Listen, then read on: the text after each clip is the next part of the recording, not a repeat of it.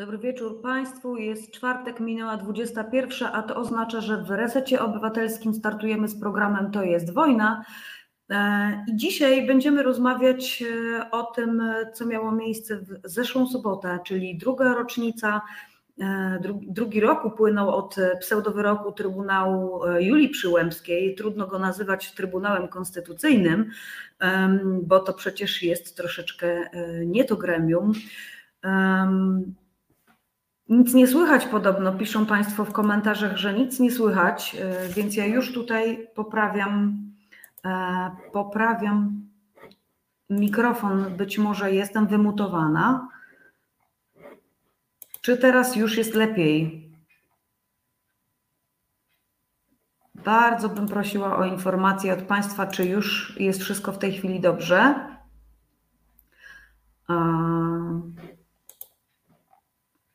Nic nie widzę. Nie widzę od Państwa tutaj informacji. Już słychać, dobrze. Cieszę się bardzo e, w takim razie, że mnie widać i słychać. Mam nadzieję, że już tak dzisiaj będzie bez e, problemów technicznych. E, dobrze słychać głośno i wyraźnie od początku. OK, to oznacza, że nie słyszała mnie tylko jedna z gości naszych dzisiejszych, która już czeka w wirtualnej poczekalni, a ten moment e, dreszczyku sprawił, że już mi jest od razu jakoś tak e, i cieplej i bardziej jestem zagrzana tutaj do tej rozmowy. E, państwo doskonale wiedzą, że te problemy techniczne to jest, to jest coś, co się zdarza. Powiem szczerze, już mnie zimny pot oblał, ale cieszę się, że jest naprawdę wszystko ok. No i wracając do zapowiedzi, tak w zeszłym tygodniu, e, z racji tego, że chciałam poczekać i zobaczyć, co będzie się działo w kraju e, z okazji 22 e, października, i tak to sobie wykoncypowałam, tak to sobie, proszę Państwa, wymyśliłem, że będziemy na temat, na temat tej rocznicy rozmawiać dopiero po tej rocznicy, żebym też już wiedziała mniej więcej, jak w kraju to wyglądało, ile odbyło się protestów, czy były w ogóle protesty, czy nie było. I Powiem Państwu szczerze, ja jestem z takim dużym niedosytem, ale ponieważ e, no, wiele, wielokrotnie rozmawialiśmy przy okazji pierwszej rocznicy e, tego pseudowyroku e, z osobami, które z tego starszego pokolenia aktywistycznego ze swojej perspektywy oceniały to, co zostało zrobione, to, co wyprotestowaliśmy, chciałam uniknąć trochę tego kombatanstwa, o którym tutaj często wybrzmiewało w Państwa komentarzach, że spotykają się te osoby, które wychodzą ileś lat na ulicę i po prostu rozmawiają o przeszłości. W związku z tym, mimo że jakby rozmawiamy o rocznicy, o tym, co się w ciągu tych e, dwóch lat wydarzyło, i mam nadzieję, że Państwo się tutaj, jak zwykle w komentarzach, bardzo aktywnie do tej naszej rozmowy włączą, e, jak najbardziej dzisiaj korzystając z tego, że jesteśmy na żywo z gościniami, pytajcie. Naprawdę pytajcie, jeśli macie jakieś tematy jeszcze też do sygnalizowania, o których byście chcieli, żebyśmy coś powiedziały, albo macie, macie jakieś tematy, E, tutaj do zaproponowania, o czym gościnie mogłyby Wam opowiedzieć, to jak najbardziej czekamy na to, e, żebyście się tutaj w komentarzach e, uaktywnili. Dlaczego mówię, że będziemy z jednej strony rozmawiać o przeszłości, a z drugiej strony z takim spojrzeniem w przyszłość, ponieważ specjalnie dla Państwa zaprosiłam dzisiaj E, młode osoby aktywistyczne, bez ageizmu tutaj oczywiście w stosunku do starszego pokolenia. Bardzo mi zależało na tym, żeby, żeby, żebyśmy mieli wszyscy okazję posłuchać, jak mówią o aborcji, jak mówią o tych protestach, o tym, czy coś się udało wywalczyć, czy się nie udało wywalczyć, te osoby z tego naprawdę najmłodszego pokolenia aktywistycznego, takie osoby, które no nie wychodziły na ulicę przed 93 rokiem z całą pewnością, takie osoby, które mają też świeże spojrzenie, bo no nie brały udziału w różnych poprzednich inicjatywach i, i, i nie wychodziły na ulicę, nie walczyły o wolną aborcję na przykład w 2016 jeszcze, E, I to trochę jednak zmienia spojrzenie, bo te osoby, które gdzieś zaczęły protestować, e, wchodząc w dorosłość w 2020 roku, e, no, mają zupełnie jednak zupełnie inne, jakby mają zupełnie inne tak. Tutaj, przepraszam, roz, rozbiło mnie na chwilę, bo zobaczyłam te, te, komentarz pana Tomasza, dwa lata, nie do uwierzenia. Czas względnością przerósł mniemanie Einsteina. Tak, zdaje się, e, zdaje się, że że to jest właśnie, właśnie to. Też czasami się dziwię, że to już jest dwa lata, naprawdę, nie do wiary. No i straciłam wątek, ale już, już, już chyba wiem o, o, co mi chodziło. Chodziło mi o to, że no jednak jest zupełnie inne spojrzenie tych osób, które gdzieś wchodząc w dorosłość wyszły pierwszy raz na ulicę i pierwszy raz e, no tak świadomie protestowały w momencie, kiedy E, kiedy to starsze pokolenie e, no już jest zupełnie inną perspektywą, z tym, z tym takim słynnym nie wierzymy w to, że nadal musimy protestować ten sam shit po prostu, tak, że dalej musimy na ten sam temat wychodzić i cały czas to wałkować. Zupełnie inaczej myślą osoby młode. Ja jestem bardzo ciekawa, nie ukrywam e, tego spojrzenia i generalnie bardzo ciekawa tego, co gościnie mają do powiedzenia, więc już Myślę, że to jest ten moment, kiedy e, dziewczyny są już sprawdzone pod względem głosowym e, i, i wizji i możemy wpuszczać e, z naszej wirtualnej, z naszej wirtualnej poczekalni, kto to dzisiaj z nami będzie. Dwie młode aktywistki z Trójmiasta, Nina Tyszkiewicz, Patrycja Hałka, Czerwoni Pomorze, proszę Państwa, zapraszamy. O, mamy już Ninę i mamy Patrycję. Witam. Cieszę się bardzo dziewczyny, że jesteście dzisiaj. E, wiem, że jesteście po zajęciach, zmęczone, ale e, no, bardzo, bardzo naprawdę się cieszę. I tak jak tutaj pewnie słyszałyście w zapowiedzi, mega mnie naprawdę interesuje, jak wy inaczej patrzycie na tą sprawę. Czy faktycznie to jest tak zupełnie inaczej niż te osoby aktywistyczne, czy nieaktywistyczne, uczestniczące w protestach z tego starszego pokolenia, czy nie? E, no ale też chciałabym, żebyśmy najpierw e, Was przedstawiły, bo już zdążyłam powiedzieć, że jesteście z Trójmiasta, że reprezentujecie Czerwonych Pomorze, powiedzcie o sobie coś, czym się zajmujecie, poza tym, że w chwilach wolnych aktywizmem, e, co jest samo w sobie piękne po prostu, bo, e, bo poświęcanie czasu na aktywizm to jest dla mnie no, po prostu mega rzecz. Cieszę się, że ciągle są młodsze osoby, które dołączają. Był taki moment, kiedy mi się wydawało, że ten aktywizm jest bardzo już nie sexy, a teraz mam wrażenie, że jednak nie, że ci młodzi po prostu się do tego garną, że ten 2020, jeśli coś zmienił, to na pewno to że młodzi ludzie poczuli, że jest czas na wychodzenie na ulicę. No ale skąd się w tym aktywizmie wzięłyście? Y, jaka była wasza droga do tego, żeby właśnie zacząć coś robić? Mm, to mogę ja zacząć w takim razie, mm, bo y, w czerwonych właściwie zaczęło się od tego, że y, już od jakiegoś czasu, zanim przed 2020, przed w ogóle wyrokiem, szukałam sobie z społeczności, powiem szczerze, no, znajomych, którzy podzielaliby podobne poglądy co ja, e, którzy jak ja czuliby, e, chcieliby działać przeciwko niesprawiedliwości, jaka jest w świecie. I zaczęło się od tego, że znalazłam Czerwoną Młodzież, organizację młodzieżową Polskiej Partii Socjalistycznej na Pomorzu. No i tak działaliśmy przez jakiś czas, e, jednak e, parę miesięcy temu oddzieliliśmy się, jesteśmy, właściwie nie oddzieliliśmy się, wyszliśmy z organizacji, stworzyliśmy całkowicie nową rzecz, właśnie Czerwonych, czerwonych ogólnopolsko i e, działam w pomorskim oddziale. Mm, I tak się można powiedzieć, że zaczęła się moja przygoda z aktywizmem i z organizacjami, ale poza właśnie czerwonymi działam też w inicjatywie pracowniczej oraz w froncie feministycznym. No. I to już jest impressive po prostu, to już robi wrażenie samo.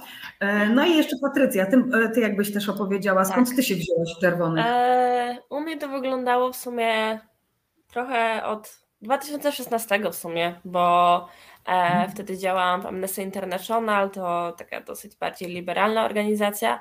Właśnie gdzieś tak w 2020, jak były te wszystkie protesty, chciałam dołączyć do czegoś bardziej socjalistycznego, czegoś takiego bo w Amnesty też już długo nie byłam. No więc dołączyłam, potem podobnie jak, e, jak e, unijny, czyli e, no, jako czerwoni jakby założyliśmy własną organizację i, i również też działam teraz jeszcze w inicjatywie pracowniczej i we froncie feministycznym.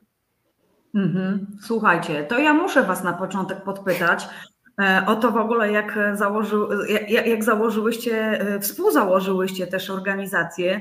E, jak to się stało? Bo tutaj u Patrycji wybrzmiało to dosyć wyraźnie, że się interesowała już w tym 2016, czyli kilka lat temu, jak zaczęły się te protesty, takie, ta ostatnia fala protestów dotyczących aborcji, no to ona już w tym momencie no, jakby zajmowała się rzeczami takimi prawnoczłowieczymi, tak? Bo Amnesty International wyraźnie walka o prawa człowieka i teraz mnie to absolutnie po prostu w tym momencie frapuje.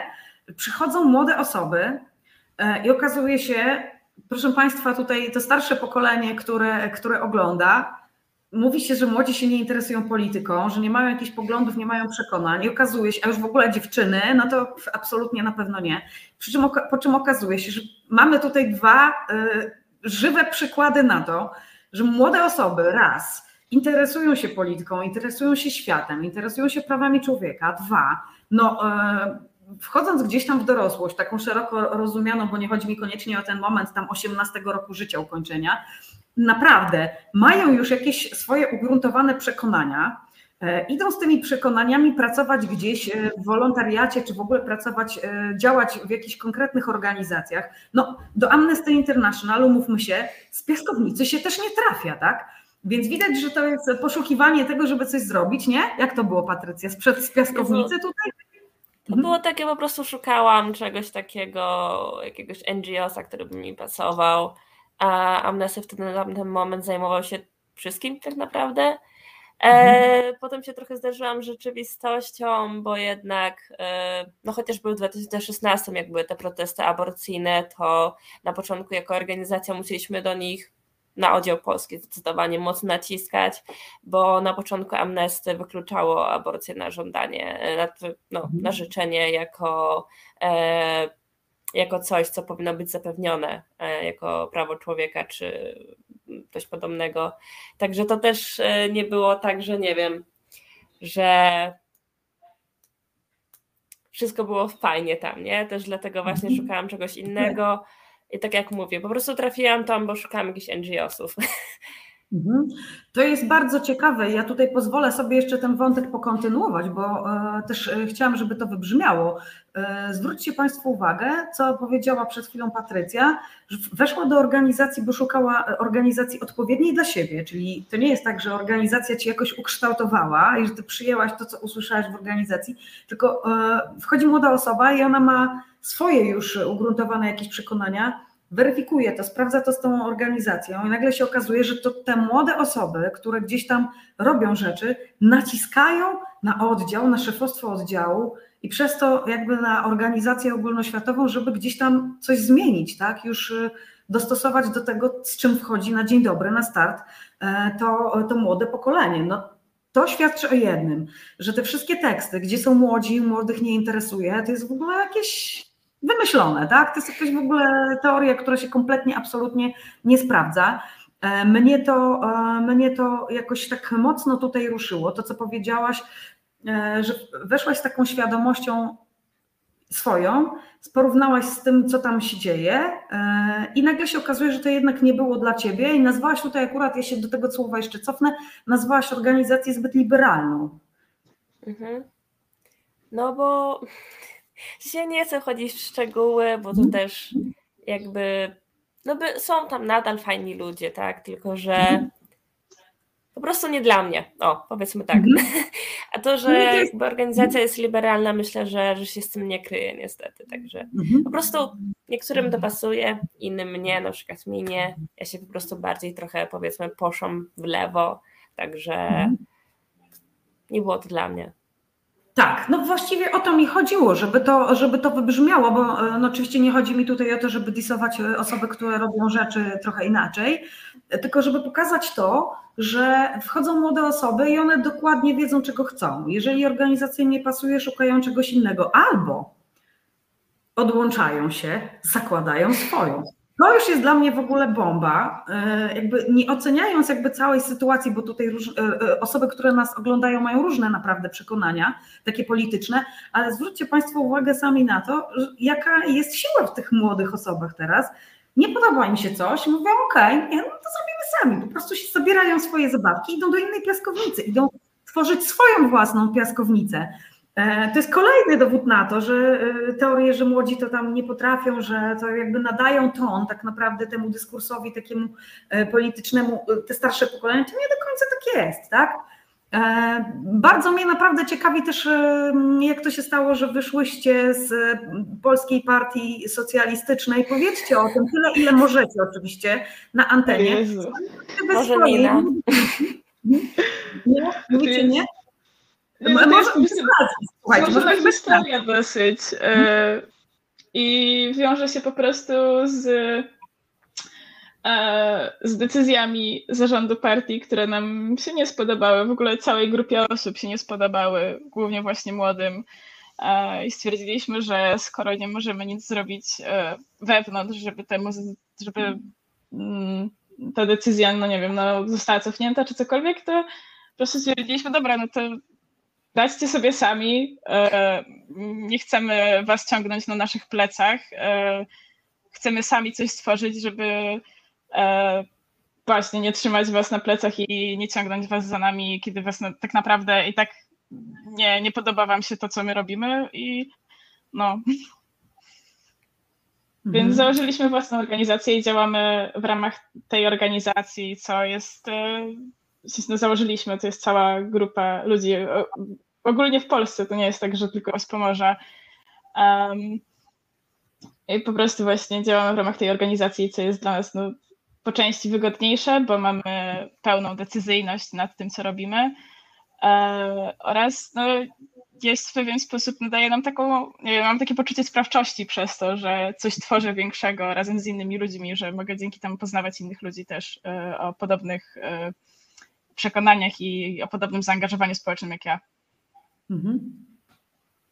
Tak, Patrycja, nie ma jakiegoś, też nie ma jakiegoś takiego, nie wiem, e, jak jeszcze w partii byliśmy e, pod partią, że nie wiem, czegoś nie możemy zrobić, bo to się partii nie spodoba, czy Mhm. jakby musimy po prostu, żeby to greenlightnęli. Także też jest takie poczucie niezależności, myślę. Mhm.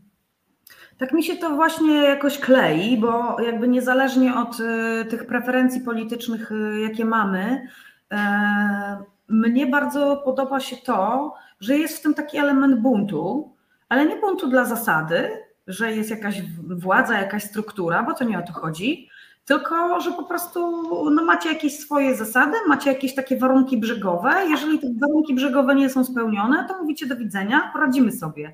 Nie ma takiego strachu, widzę, e, w, w Was, ale też w tych osobach, które z Wami razem gdzieś odłączały się od partii, że bez partii się nie da, że bez tych starszych, bez tego ich tam jakiejś sieci, wiecie, powiązań, tak, e, u takiego umocowania gdzieś w lokalnej społeczności, że bez tego się po prostu nie da nic zrobić. Jak widać, da się i wy robicie, bo e, ten protest, który odbył się, e, ta demonstracja, która odbyła się w Gdańsku, właśnie 22 w sobotę, jakby w związku z tą drugą rocznicą wy- pseudowyroku, no to już Czerwoni Pomorze są tutaj oficjalnym organizatorem. Dało się? Dało się.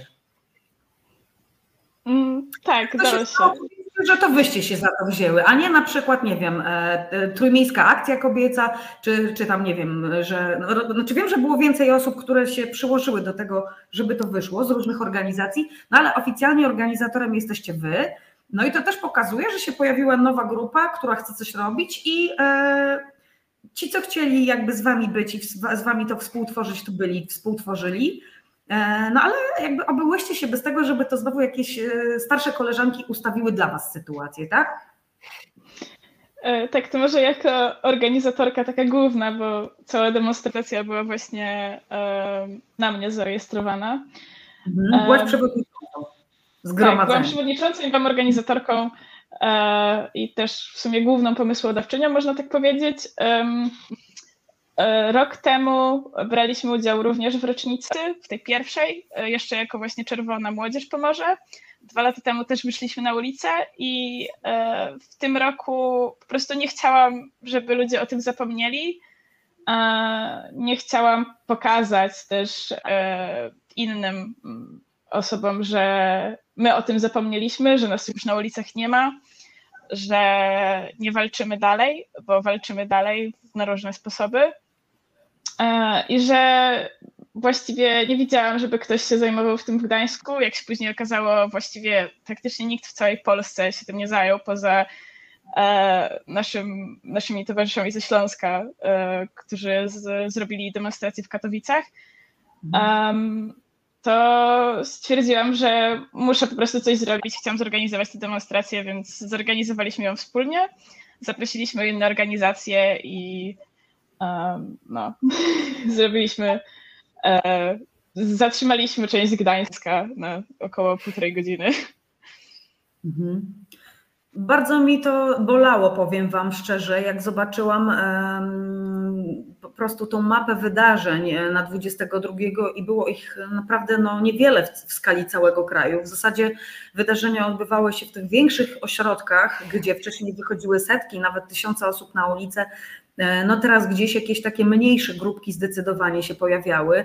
E, nawet jak się porówna z tą mapą taką strajkową, gdzie swego, w pewnym momencie już swego czasu było ponad 600 miejscowości, gdzie się protestuje, e, no tutaj teraz to nie była absolutnie taka liczba tych protestów, więc trochę mi było źle z tym i smutno.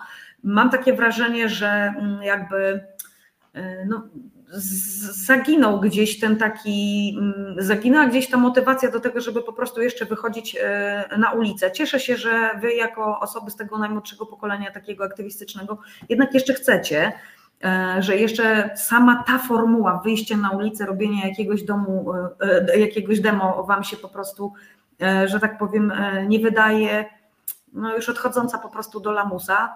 E, powiedzcie, e, kto tam z Wami był w Gdańsku i co wybrzmiało w, w, czasie tego, w czasie tego zgromadzenia? Na co położyłyście największy nacisk Wy jako organizatorki? Co chciałyście, żeby po tych dwóch latach ludzie tam usłyszeli od Was?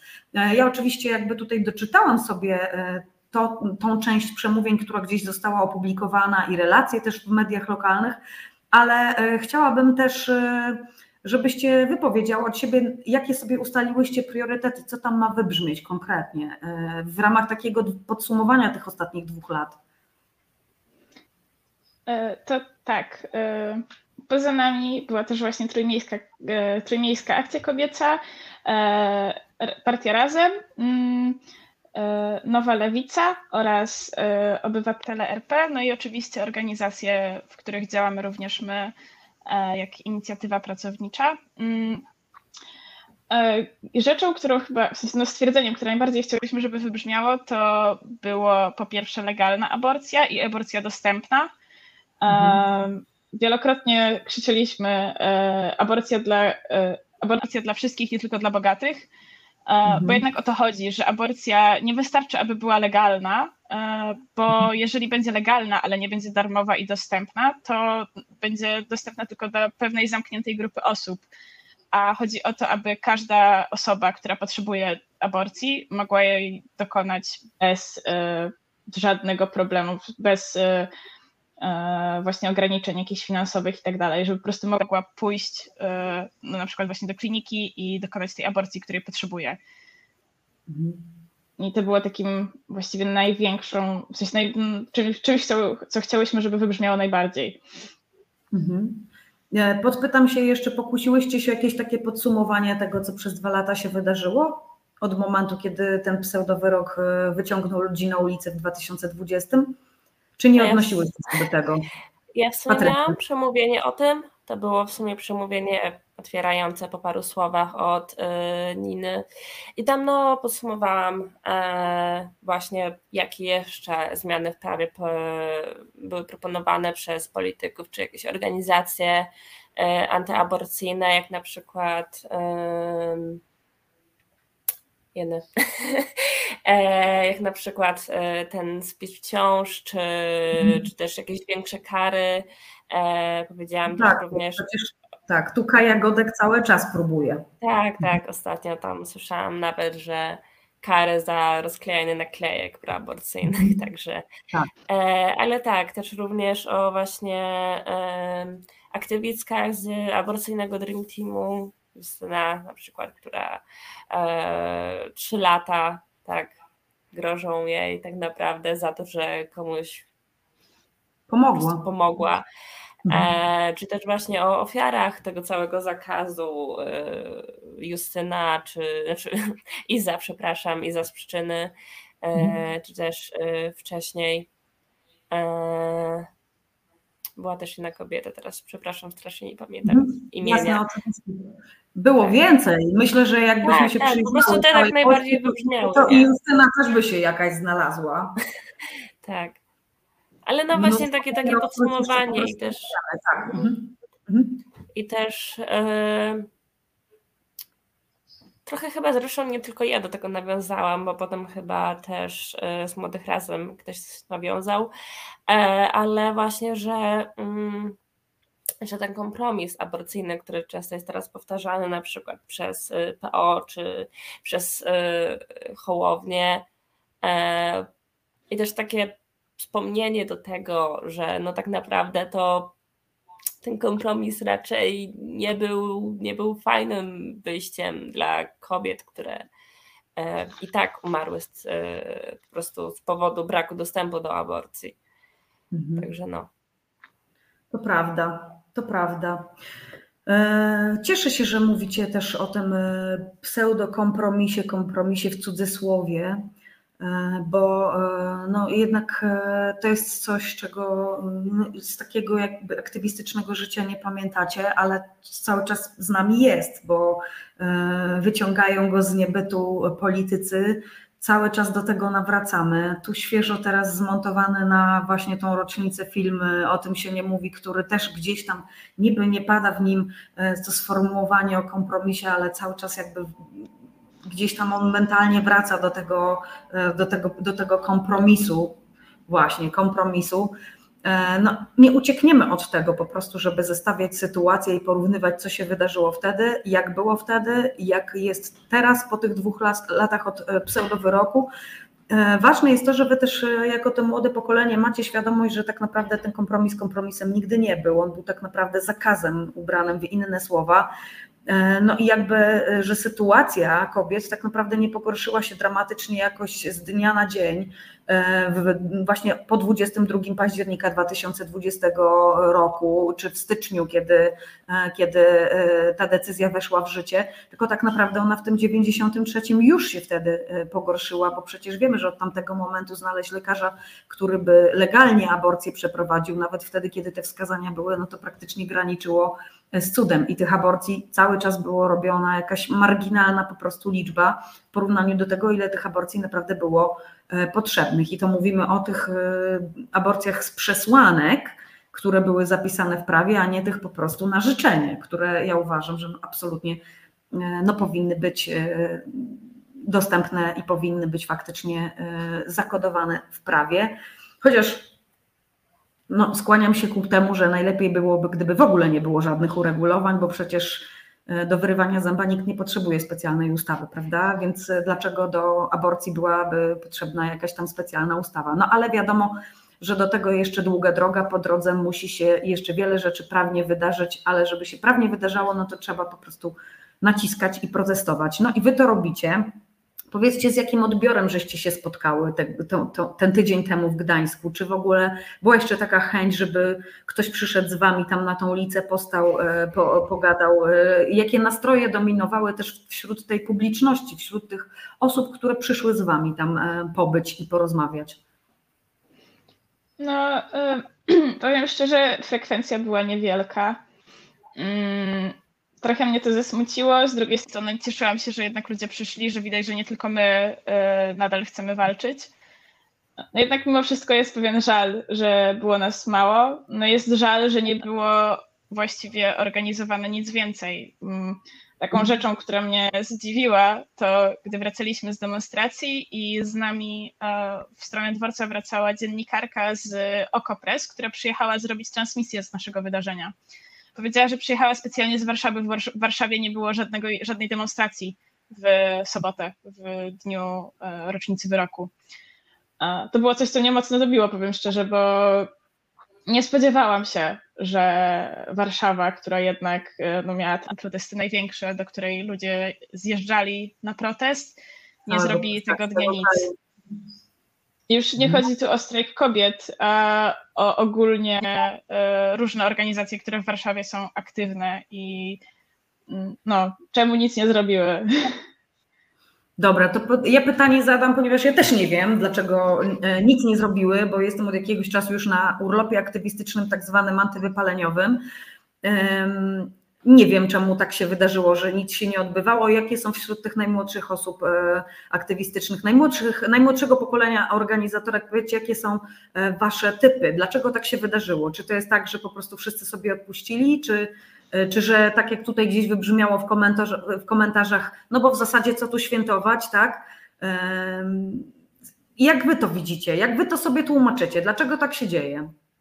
Ja mam trochę wrażenie, że po prostu tak jak wtedy były protesty y, dwa lata temu i rok temu, no to niestety przykro muszę stwierdzić, że to był trochę trend, w sensie pamiętam ile razy wychodziliśmy na ulicę, szczególnie te dwa lata temu, kiedy tak naprawdę te protesty działy się codziennie i się wychodziło tak, żeby protestować y, w sprawie aborcji, w sprawie prawa do aborcji a na ulicach było słychać, jak ktoś puszczał z głośników tako Hemingwaya, czy Cypisa, czy w ogóle nawet przez dłuższy okres czasu nie padały żadne słowa, że aborcja dla wszystkich, czy po prostu no jakiekolwiek hasło aborcyjne, tylko tak naprawdę leciało um, coś o PiSie, tak? No to jakby większość osób, mam wrażenie, wtedy tak naprawdę nie wiedziała, po co oni w ogóle tam wyszli tylko był mhm. COVID, także chcieli wyjść. Sam jakby trend, który też się wtedy pojawił, szczególnie dwa lata temu,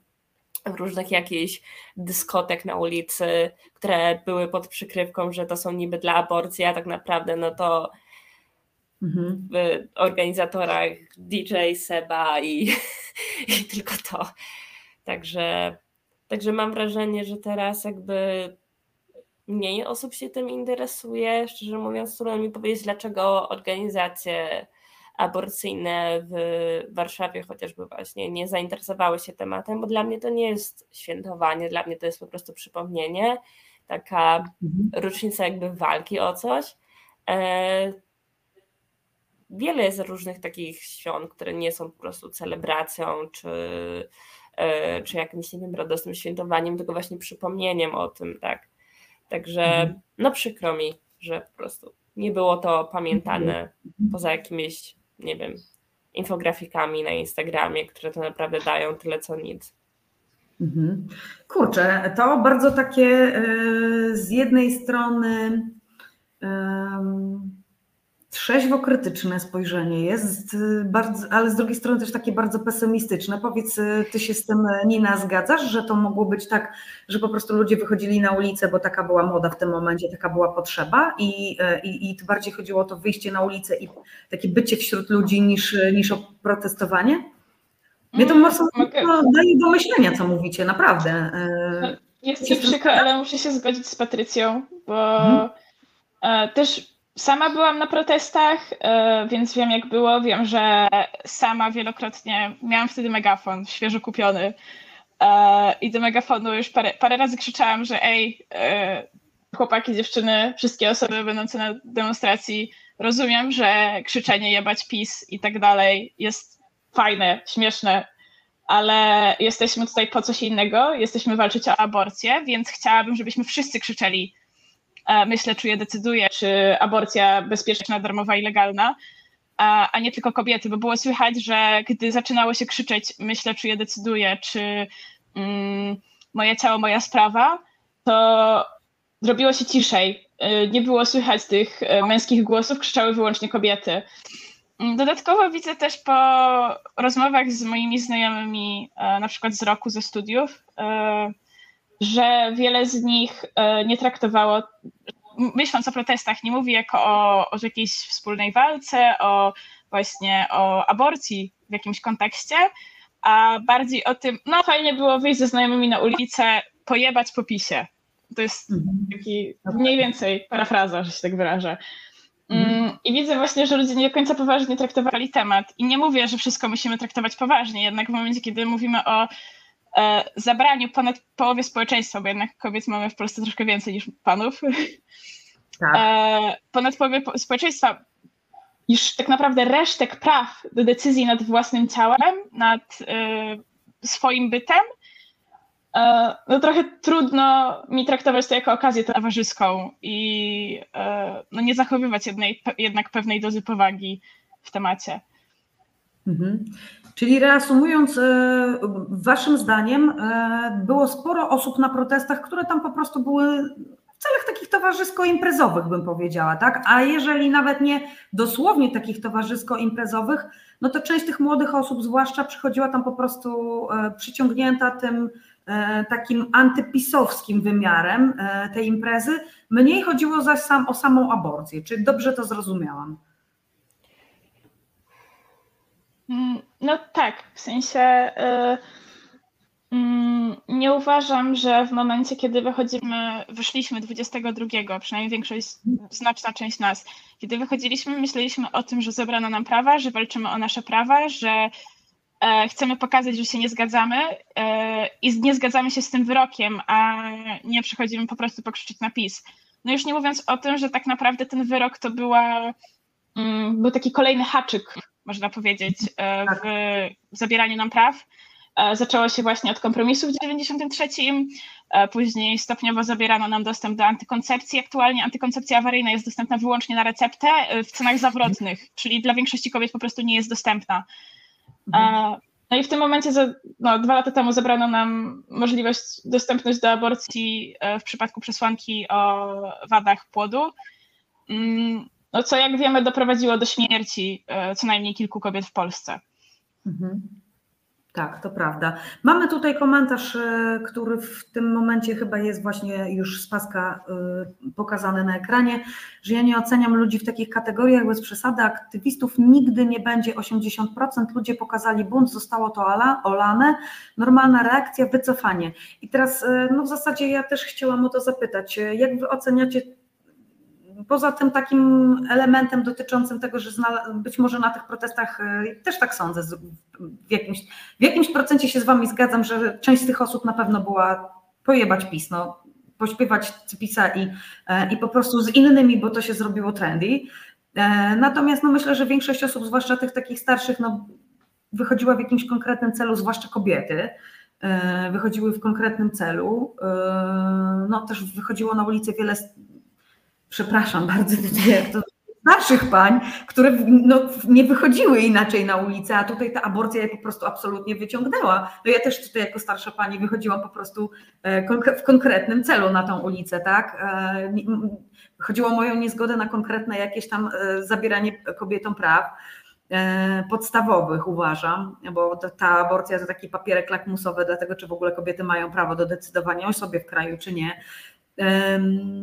No ale tak, ale rozumiem, e, rozumiem e, tutaj tę tą część, e, o której mówicie. Znam ten kawałek, widzę też, widziałam też ten kawałek, że takie rzeczy no, sprawiły, że w pewnym momencie się osób zrobiło mniej. Jak już ten pierwszy zapał opadł i jak już się ludzie przyzwyczaili, że wychodzimy, już się wybawili trochę na tej ulicy, niektórzy oczywiście, nie mówię o wszystkich, no to potem przestali przychodzić i została znowu ta sama garstka, może trochę więcej osób niż na początku, którzy wychodzili, wychodzą i, i, będą wychodzić, bo po prostu o tą walkę im, e, walkę im chodzi.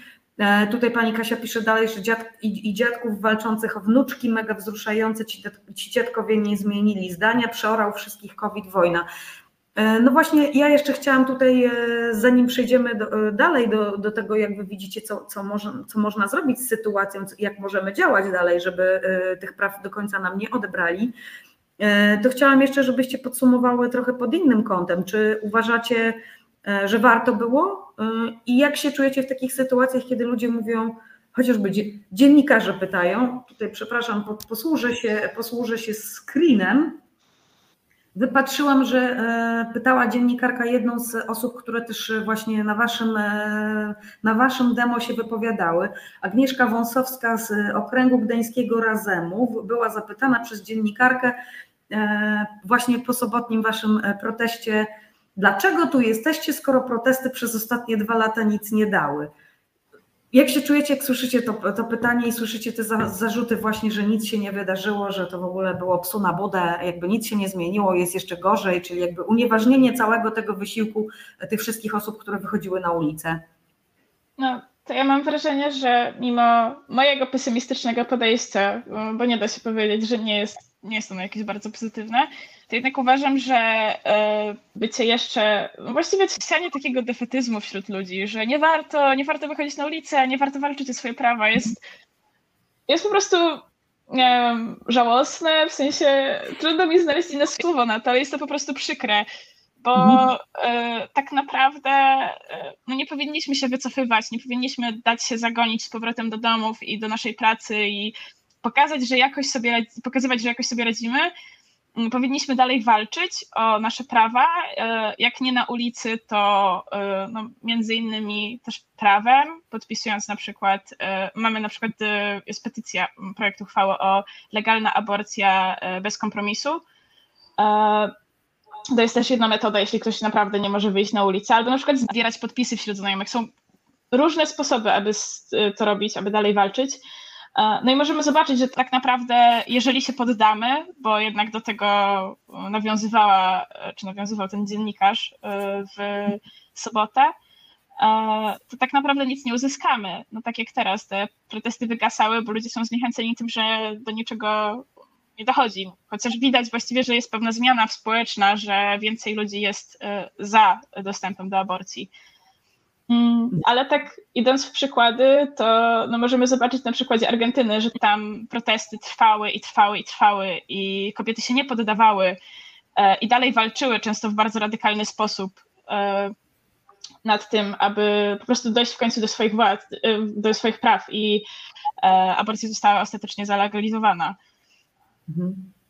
Czy wy też czujecie, że to jest trochę tak, że my lubimy w Polsce, żeby szybko był efekt, że my, wiecie, lubimy się zebrać w kupę, e, szybko coś zrobić i żeby szybko były jakieś takie rezultaty, wiadomo było, cały czas była ta narracja, że ta zmiana prawa, jeśli chodzi o aborcję, to jest e, no, coś takiego jak, jak maraton, że to naprawdę jest dla długodystansowców, że PiS będzie robił wszystko, żeby nas zmęczyć, żeby nam się znudziło właśnie, żeby nas przetrzymać.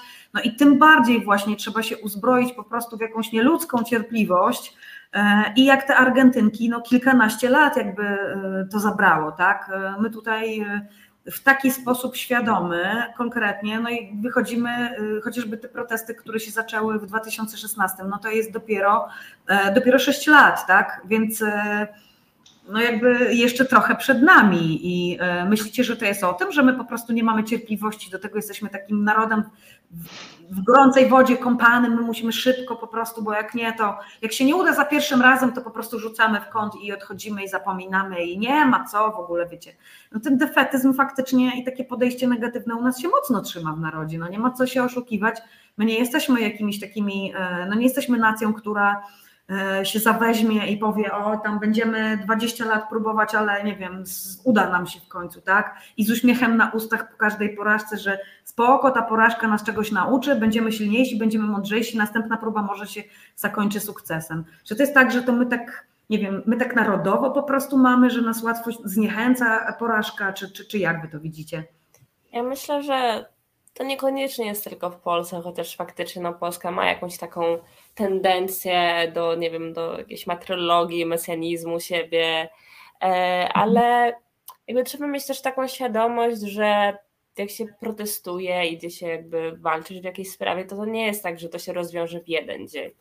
Tylko mhm. na to potrzeba czasu, na to potrzeba protestów, na to potrzeba dobrej organizacji przede wszystkim, a nie też właśnie um, no na przykład właśnie przy, przy strajkach kobiet w 2020 i 2021 często jest zwracana uwaga na to, że zostały one za bardzo przejęte przez yy, właśnie te wszystkie bardziej antypisowskie yy, organizacje, znaczy nawet nie organizacje, po prostu antypisowskich ludzi, a nie mm. proaborcyjnych i że to wszystko tak naprawdę było zliberalizowane mhm. E, a nie jakby jakby konkretnie zaplanowane i to jakby trochę też się z tym muszę zgodzić niestety. Ale mhm. no walczyliśmy w 2016, e, walczyliśmy w 2020, 2021 i myślę, że powinniśmy walczyć dalej i tak jak wcześniej Nina wspomniała, innym się udało, czemu nam by się miało nie udać, prawda? Mhm. Czy to może być tak, że to jest po prostu ten moment, wiecie, jak w sinusoidzie, że byliśmy na górce, bo coś się wtedy wydarzyło i ten wkurw ludzi po prostu wyprowadził na ulicę, trochę się do tego przyłożyło też to zamknięcie, że ludzie w końcu chcieli wyjść po prostu na tą ulicę, więc wiecie, w opór. Jak nam nie pozwalają, to my wtedy właśnie wszyscy pójdziemy w kilkadziesiąt tysięcy po prostu przez Warszawę. Ja, rozumiem, że to też takie, wiecie, no w ludziach grają takie rzeczy i, i, i, zawsze jakby nie miałam wątpliwości, że część osób, która wychodziła, no to z takiego względu też wychodziła. E, no, ale przy okazji przyszli, bo, bo byli wkurwieni, ale trochę jednak o tej aborcji, o tych różnych innych rzeczach e, posłuchali. Wiem, o czym też mówić, e, mówicie tutaj, Patrycja, o co tobie chodzi, że, że po prostu to się może trochę rozmyło, bo w pewnym momencie to już nie było tylko o aborcji, tylko o wszystkim już tak naprawdę, o niezgodzie na wszystko, co robi PiS. I, i tych postulatów przecież, które chociażby w czasie protestów e, e, przedstawiciele, przedstawicielki, organizatorki, lokalne koordynatorki strajku zbierały, no to zrobiło się 14 tych postulatów z ulicy tak naprawdę. E, I, I tam już pełne spektrum problemów w Polsce się znalazło. Aborcja była tylko jednym z tych, z tych takich pól walki zaznaczonych przez ludzi na ulicy. No, myślę, że to było nie do uniknięcia, żeby tak się wydarzyło, bo taka była po prostu sytuacja. Nie ma się tutaj co za bardzo już nad tym roztkliwiać i myśleć, co by było, gdyby się jakoś to inaczej wszystko potoczyło. Ale ciekawi mnie w tym momencie, e, jak wy to widzicie, no bo chociażby te zbieranie podpisów.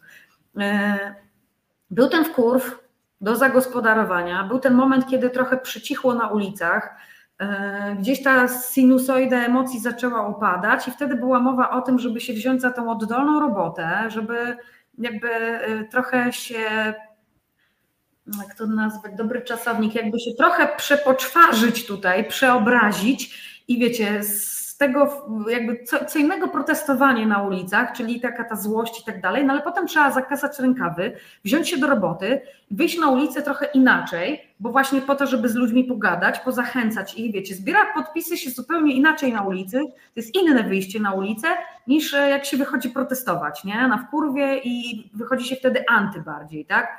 E, no i takie trochę mam wrażenie, że do tego momentu, kiedy jeszcze walczyliśmy o właśnie projekt ten, tej ustawy Legalna aborcja bez kompromisów, to jeszcze było tak, że, że jeszcze byliśmy trochę na górce, bo owszem, ten wkurw już trochę może opadł, ale zaczęliśmy robić tutaj realnie teraz akcje takie, wiecie, weźmy się i zróbmy to w, po prostu w Sejmie tym razem, a nie na ulicy. No i niestety tutaj był flop, bo e, no, Parlamentarzyści pokazali nam jasno, e, zwłaszcza co niektórzy, którzy udawali, że będą głosowali za legalną aborcją, a potem zagłosowali wiadomo jak. Nie chcę już tutaj nazwiskami rzucać, bo ci Państwo i tak już dostali za swoje, chociaż jeszcze będą dostawać pewnie historia im tego nie wybaczy i kobiety im tego nie wybaczą, będą im to długo pamiętać. Jakby Państwo zapomnieli już od tamtego czasu, e, od czerwca zeszłego roku, kto to był, to można dalej wejść na stronę legalnej aborcji bez kompromisów i tam wszystko jest, kto jak głosował, można sobie odświeżyć w pamięci.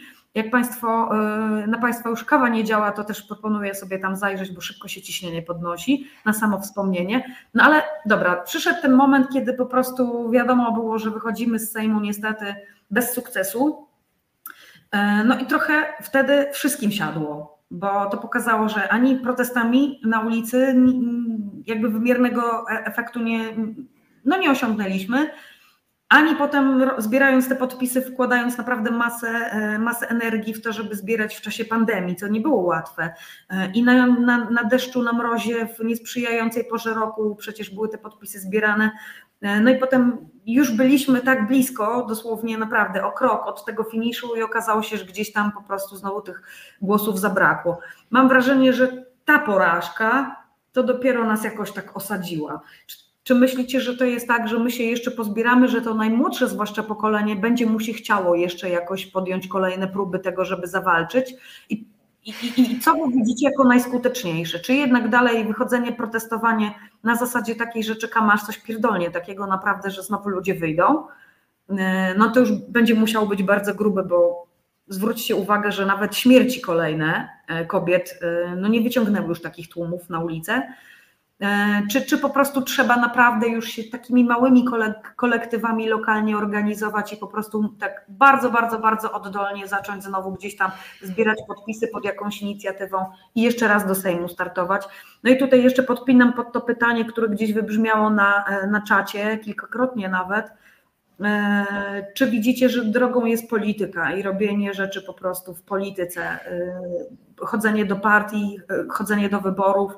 E, tutaj e, ciągle się przewija taka, e, takie pytanie i taka wątpliwość, czy, czy jest sens protestować, czy po prostu kobiety, które były wkurwione, wychodziły na ulicę, nie powinny iść do partii i po prostu startować w wyborach, tak żeby w tym parlamencie skład zmienił się na taki, który jest w stanie tą uchwałę przegłosować, ustawę przegłosować. Ja uważam, że nie powinniśmy ograniczyć się do jednej drogi. To na pewno nie jest rozwiązanie, żeby nie zamykać się na jedną stronę i na przykład wychodzić tylko na ulicę albo działać tylko w polityce e, parlamentarnej. Uważam, że działanie na ulicy też jest swego rodzaju polityką jednak, tylko tą bardziej przystępną dla zwykłego człowieka, bo jest widoczna na ulicy, a nie przez ekran na sali plenarnej. Mm. I tak jak o tym myślę, co powinniśmy robić, no to na pewno organizować się. Nie powinniśmy myśleć, że zdziałamy coś indywidualnie, bo to nie jest droga. E, na przykład założeniem profilu na Instagramie feministycznego, a zorganizowaniem się z grupą ludzi, aby na przykład zbierać te podpisy jednego dnia. To są no, jednak dużo, dwie różne rzeczy o różnej skuteczności. Jednak zebranie tych podpisów wspólnie jest czymś lepszym mimo wszystko, tak obiektywnie. E, więcej podpisów można zebrać niż dając kolejną infografikę właśnie na przykład na Instagrama czy Facebooka. Mm, no i też myślę, że właśnie zorganizowanie się jest ważne, że w Polsce zapominamy trochę o tym, jak ważne są organizacje wszelkiego rodzaju. E, że zapominamy też na przykład, jak wiele zdziałały wcześniej związki e, zawodowe, związki pracownicze jak tak naprawdę to jest ważne, żeby działać razem, żeby się nie poddawać, że e, tak naprawdę w organizacji e, znajdziemy innych ludzi, którzy też będą nas wspierać i będziemy wspierać się wzajemnie, więc będzie nam łatwiej mm, kolejny raz wychodzić na ulicę, kolejną akcję podejmować mimo właściwie niepowodzeń. Mm, mhm. To jedna rzecz. No, a co do polityki, no to co do wyborów. Trudno mi E, znowu mam bardzo pesymistyczne podejście niestety. E, trudno mi powiedzieć, że coś się zmieni po wyborach, bo po pierwsze no nie znamy wyników wyborów przyszłych, a po drugie, no, czy ktoś by na przykład głosował na kobiety, które weszłyby do polityki, czy one w ogóle byłyby na listach, czy miałyby na przykład jedynki na listach, bo jest opcja, że panowie w partiach nie chcieliby ich na, e, na swoich listach, na jedynkach zwłaszcza. No to jeden. A dwa, tak naprawdę po współczesnych, po aktualnych politykach, właśnie na przykład po mm, PO, nie spodziewam się tak szczerze, żeby zalegalizowali aborcję. E, nie spodziewam się, powiem szczerze, nawet powrotu do tego, e, do tego kompromisu, e, bo jednak możemy zauważyć, że prawa kobiet są odkładane na boczny tor. Tak samo też jak prawa osób LGBT i no, inne takie sprawy dotyczące właśnie praw ludzi nieuprzywilejowanych i że właśnie zawsze znajdzie się jakiś temat zastępczy, że zawsze będziemy tym tematem zastępczym, że zawsze znajdzie się coś ważniejszego od nas. E, to okej, okay, jest też ważne, ale nie możemy zapominać o tym, że są też inne ważne rzeczy i nie musimy się zajmować tylko jedną rzeczą naraz, że możemy różnych ludzi oddelegować do różnych zadań. Um, mhm nie e, mówić, że no dobra, no teraz mamy, nie wiem, kryzys energetyczny, covid coś tam, e, więc e, aborcja kiedyś. Legalizacja związków jednopłciowych kiedyś. Kiedyś się tym zajmiemy. Teraz nie ma na to czasu, teraz nie jest na to ekonomia, cokolwiek. No. Zawsze będzie coś, prawda? Zawsze Dokładnie. będzie coś. Jak, jak, wojna, mhm albo kryzys, tak, zawsze jest coś. Jak, jak wy się czujecie i e, jakie macie myśli, jak słyszycie właśnie takie rzeczy, że najpierw trzeba odsunąć PiS od władzy, a potem się będziemy dopiero wszystko pozostałe martwić? No ja po prostu głównie od razu mam na myśli super, a co z kwestii aborcji zrobiło PO albo SLD, kiedy oni rządzili? Odpowiedź nic. E, na dodatek często było tak, że głosowali jeszcze przeciw aborcji, jeżeli były jakieś mhm. właśnie e, jakieś sprawy z tym związane, czy też jak Nina wcześniej wspomniała o osobach LGBT, no to również jakby przeciw. Jakby Mam wrażenie, że dla wielu polityków fajnie jest sobie, nie wiem, zrobić zdjęcie y, z tęczową flagą albo z jakimś symbolem proaborcyjnym, ale żeby cokolwiek z tym robić, to już nie. Bo tutaj nie chodzi tak naprawdę o to, jakby czego potrzebują kobiety, czego potrzebują osoby, które e, walczą o prawo do aborcji, tylko po to, żeby po prostu jakieś osoby, które tego nie dotyka, żeby jakoś połechtać ich ego, ale też nie tak mocno, żeby to po prostu sprawiło, że ktoś przestanie na nich głosować, bardziej, nie wiem, e, e, niepasujący do ich, do ich obszaru wyborców. Okej, okay, czyli nie macie takiej wiary w sobie, że, że y, można coś realnie zmienić tutaj w czasie, w czasie tych najbliższych wyborów i że warto tutaj wszystko teraz rzucić e, na szale i po prostu wprowadzać jak najwięcej kobiet y, za aborcją y, oficjalnie się opowiadających do Sejmu. Że to nie jest to, nie jest to, to jedyna droga i tak, takie często rozwiązanie jest wskazywane, że tylko to, tylko wejście do Sejmu, nic więcej. W sensie, mm, Dobra, Patrycja, że ty już pierwszy. Dla mnie chodzi o to, że, mm, że jasne, dużo kobiet może wejść do Sejmu. E, no nie wiem, no tak najbardziej za aborcją e, stoi obecna koalicja lewicy, no ale jakby patrząc na sondaże, ja jakoś nie mam dużej nadziei, bo widzę, że tak naprawdę to stoi PiS, PO, Konfederacja i Hołownia, którzy no wszyscy są na nie z aborcją. Mhm. Także to jest takie moje pesymistyczne widzenie trochę. Mhm. Nie wierzycie, nie wierzycie Tuskowi, jak Tusk mówi, że na listę nie wejdzie, na listy y, nie wejdzie u nich nikt, kto nie jest y, za aborcją. Są tacy, są tacy, co wierzą. Ja znam mnóstwo osób z tego starszego pokolenia, które wierzy, jak Tusk mówi, że na listy nie wejdzie nikt kompletnie, absolutnie, kto, kto nie jest za legalną aborcją. E, no i, i ludzie to kupują i ludzie w to wierzą. Ja nie mówię, że to nie jest prawda, może akurat tak będzie, no ale pytam Was, czy Wy w to wierzycie? Trudno mi wierzyć Tuskowi, jeśli on uważa, że rozwiązaniem mm, legalności i dostępności aborcji powinno być tak zwany trójkąt decyzyjny, jakoś tak tam to określił, że ma decydować kobieta, lekarz i jej rodzina, kiedy bardzo często lekarze i rodzina są tymi osobami, które utrudniają kobiecie dostęp do aborcji. No możemy zobaczyć właśnie po, mm, po tym, przez kogo tak naprawdę Justyna z aborcyjnego Dream Teamu ma teraz sprawę w sądzie i ko przez kogo jej grożą e, trzy lata więzienia. Przez partnera kobiety, która potrzebowała aborcji. Mm, więc widzimy, że to nie jest żadne rozwiązanie i to jest tak naprawdę znowu rozmywanie jakiejś naszej decyzyjności, podważanie naszego własnego zdania jako kobiet e, do prawa nad naszym własnym ciałem, do właśnie podejmowanych przez nas decyzji. E, no to jeden, a dwa, e, Tusk był długo u władzy, PO było długo u władzy i nie zrobiło w sprawie aborcji nic. Um, więc czemu mam im ufać teraz, jeżeli wcześniej nic nie zrobili? I okej, okay, jasne, ludzie się zmieniają, ale czy to są rzeczywiście jakieś prawdziwe obietnice, czy tylko puste słowa, które istnieją po to, aby e, zdobyć sobie e, jednak dodatkowe kilka procent od ludzi. E, bo no, powiem szczerze, nie jestem fanką ani PiSu, ani PO.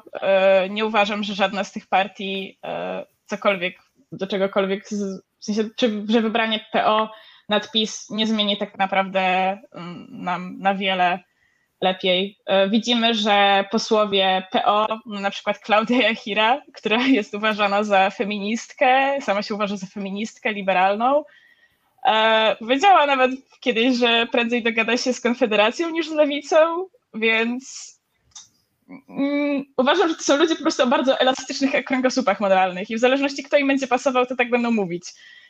E, no. I tak to się skończy.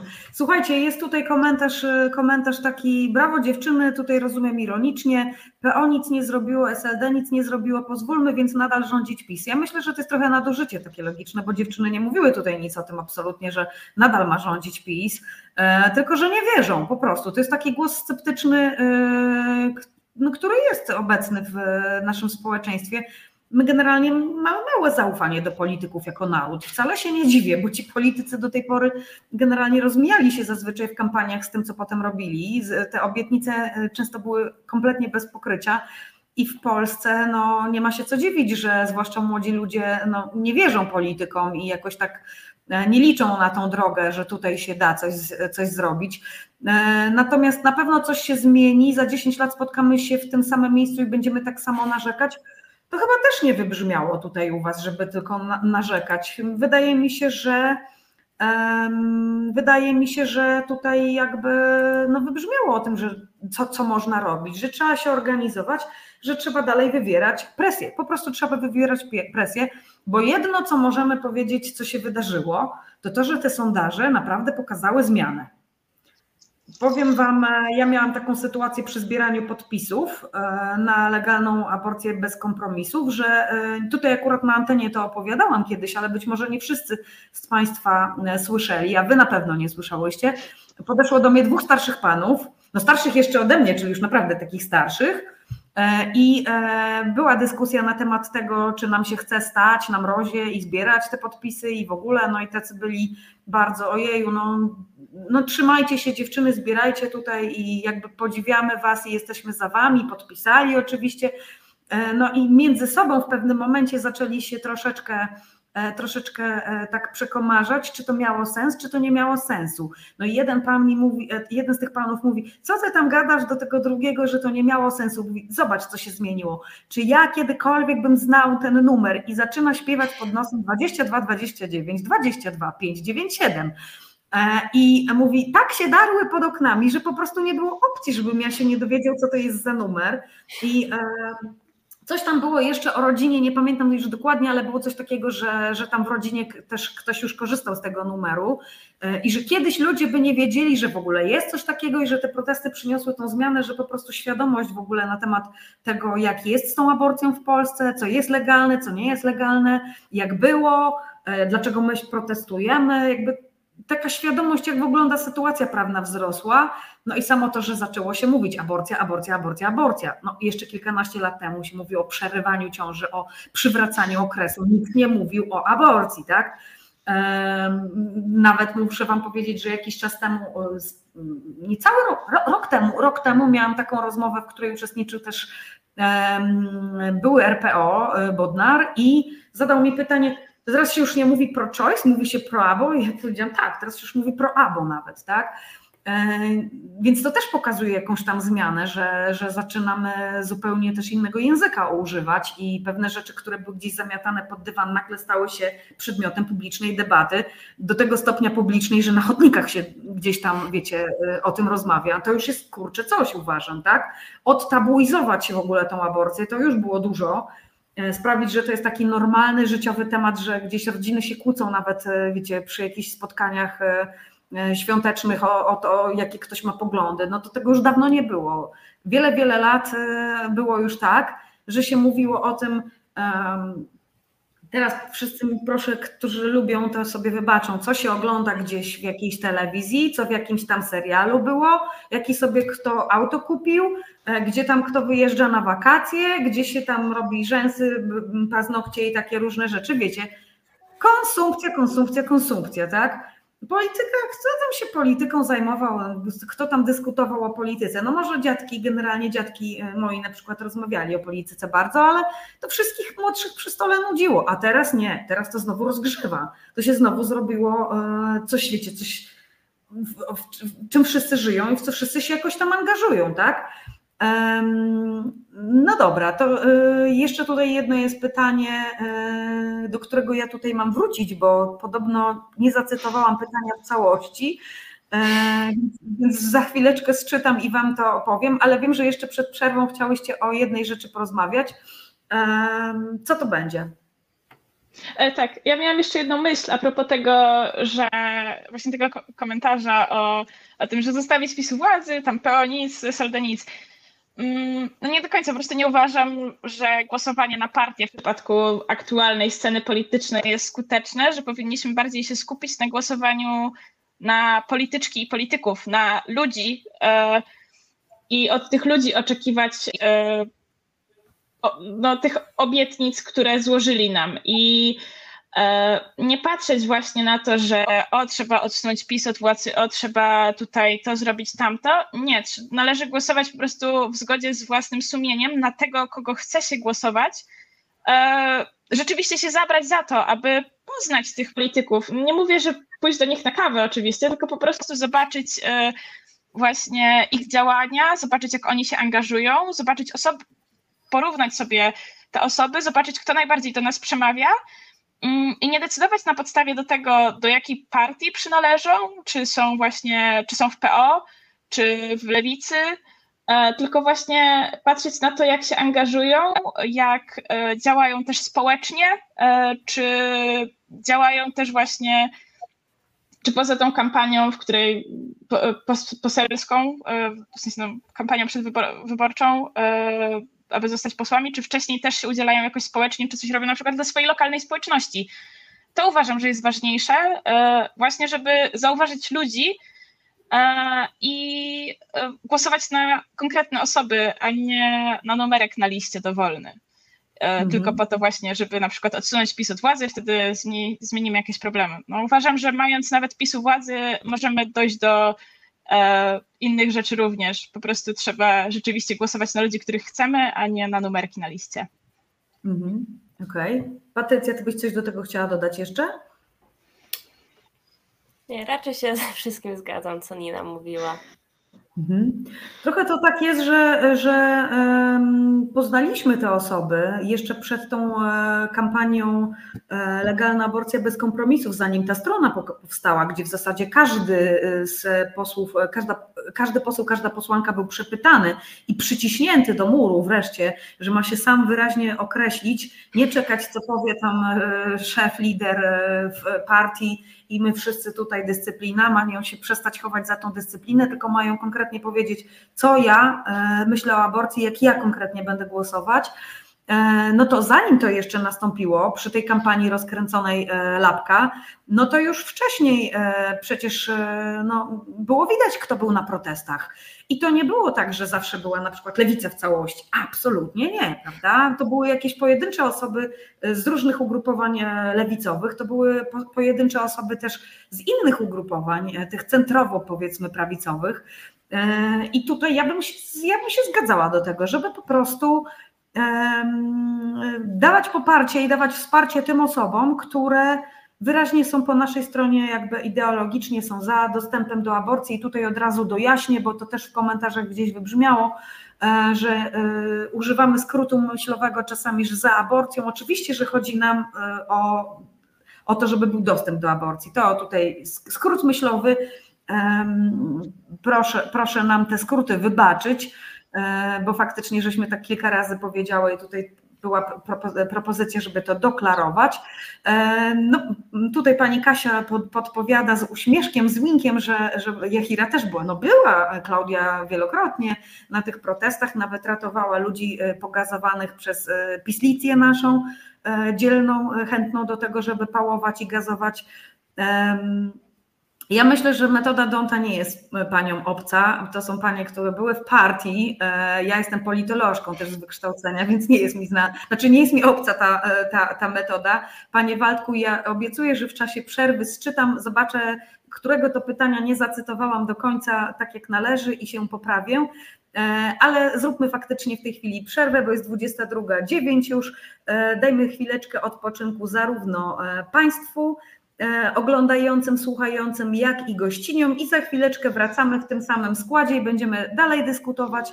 E, więc jeżeli Państwu się jakieś w międzyczasie, w czasie przerwy pytanie urodzi, to proszę wrzucać na czat i będziemy za chwileczkę tutaj odpowiadać, dojaśniać i e, zapraszam serdecznie. Witamy z powrotem po przerwie w programie To jest wojna.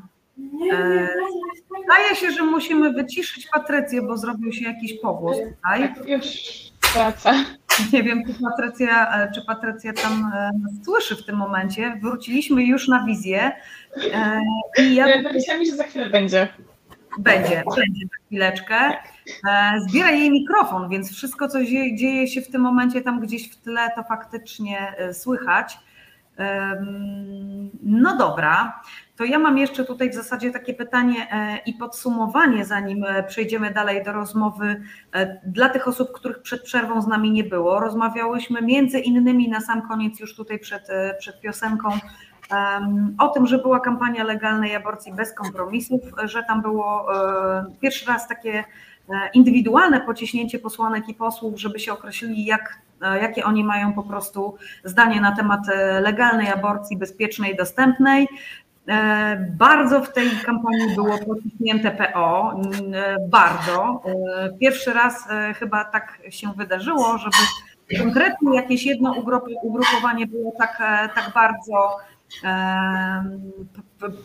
przywołane do tablicy, wywołane do tablicy i, i każdy w zasadzie tutaj z posłów posłanek indywidualnie z, przytrzymany skornerowany, e, pod presją, musiał powiedzieć, jak się, jak się z tą e, aborcją ma i jak się czuje, jak zamierza głosować. Ja mam propozycję tutaj taką realizatorską, czy możemy tutaj Patrycję, o, wraca Patrycja. Dobrze, bo, bo było praktycznie wszystko, co, co, co zebrały słuchawki. Dobra, czyli już, już sobie tutaj teraz dalej, dalej poradzimy. Czyli rozmawiałyśmy o tym, e, że też to młode pokolenie nie do końca wierzy politykom i nie do końca wierzy w to, że jak odsuniemy PiS od, e, od władzy, to się jakoś wszystko nagle dramatycznie e, zmieni. Ja jeszcze chciałam się podpis, podpytać, bo o Tusku to już w zasadzie tutaj wybrzmiało, że mu nie wierzymy, bo miał wcześniej swoje miał wcześniej swoje 5 minut, nawet więcej niż 5 minut, jakoś nic z tego nie wyszło. Ja tutaj w tym momencie chciałabym, chciałabym przywołać cytat, który sobie właśnie po waszym proteście gdańskowym tygodniowym zapisałam, to powiedziała akurat pani Jolanta Banach z Lewicy Pomorskiej, czyli chyba z tych organizatorów wypowiadających się pokoleniu to najstarsza osoba, która najdłużej, najdłużej o tą legalną aborcję w Polsce z tych osób współorganizujących walczy i powiedziała dokładnie tak. E, to ojcowie demokracji otworzyli kobietom drogę do piekła. Zło nie przyszło z kosmosu. Pierwszą ustawą aborcyjną uchwalili właśnie ci ojcowie demokracji, ci, którzy bronili, bronili praw człowieka. Odrzucili e, milion, e, prawie ponad półtora miliona podpisów kobiet i mężczyzn pod referendum. W 1996 roku grupa parlamentarzystek prowadziła przesłankę społeczną aborcji, a 26 maja 9 1997 roku zaraz Trybunał Konstytucyjny stwierdził, to był ten Trybunał Konstytucyjny, konstytucyjny, nie e, więc to jest ten szok tutaj na marginesie dodam. Tylko, że ta, stwierdził, że ta przesłanka jest niezgodna z konstytucją, wywodząc to z przepisu, który nie istnieje. I w ten sposób właśnie e, otwarto tą drogę do piekła kobiet. Mm, Trybunał Konstytucyjny e, orzekał w takich aspektach, że zaciskał pętlę naszej kobiet i całych rodzin, w 2015 roku konstytucyjnie wybrany Trybunał Konstytucyjny stwierdził, że lekarz powołując się na klauzulę sumienia nie ma obowiązku wskazać pacjentce podmiotu leczniczego do przeprowadzenia aborcji. Więc tak naprawdę to nie chodzi e, o to, że to jest... Mhm, tak? Przepraszam, że ci przerwę, bo strasznie przerywa, nie wiem co się dzieje. Um... E, dobrze, sprawdźmy to. Czy teraz jest lepiej odrobinkę? Mhm. Tak, tak, zdecydowanie. Czyli to jest chyba kwestia tego, w jakiej jestem odległości tutaj po prostu od tego mikrofonu. Um, przeczytałam, przeczytałam te słowa pani Jolanty, no i nie ma co się tutaj oszukiwać. To e, nie w 2020 nagle PiS zepsuł sytuację, a wcześniej z aborcją było e, wszystko ok. E, tylko to się już po prostu działo przez kilka wcześniejszych lat, wtedy kiedy między innymi wtedy, kiedy między innymi PO było przy władzy i no, kompromis aborcyjny w cudzysłowie, no to przecież jest 93 rok. No wiemy, kto wtedy był przy władzy i to nie był PiS. Więc ja się też nie dziwię temu, że wy nie macie tego zaufania.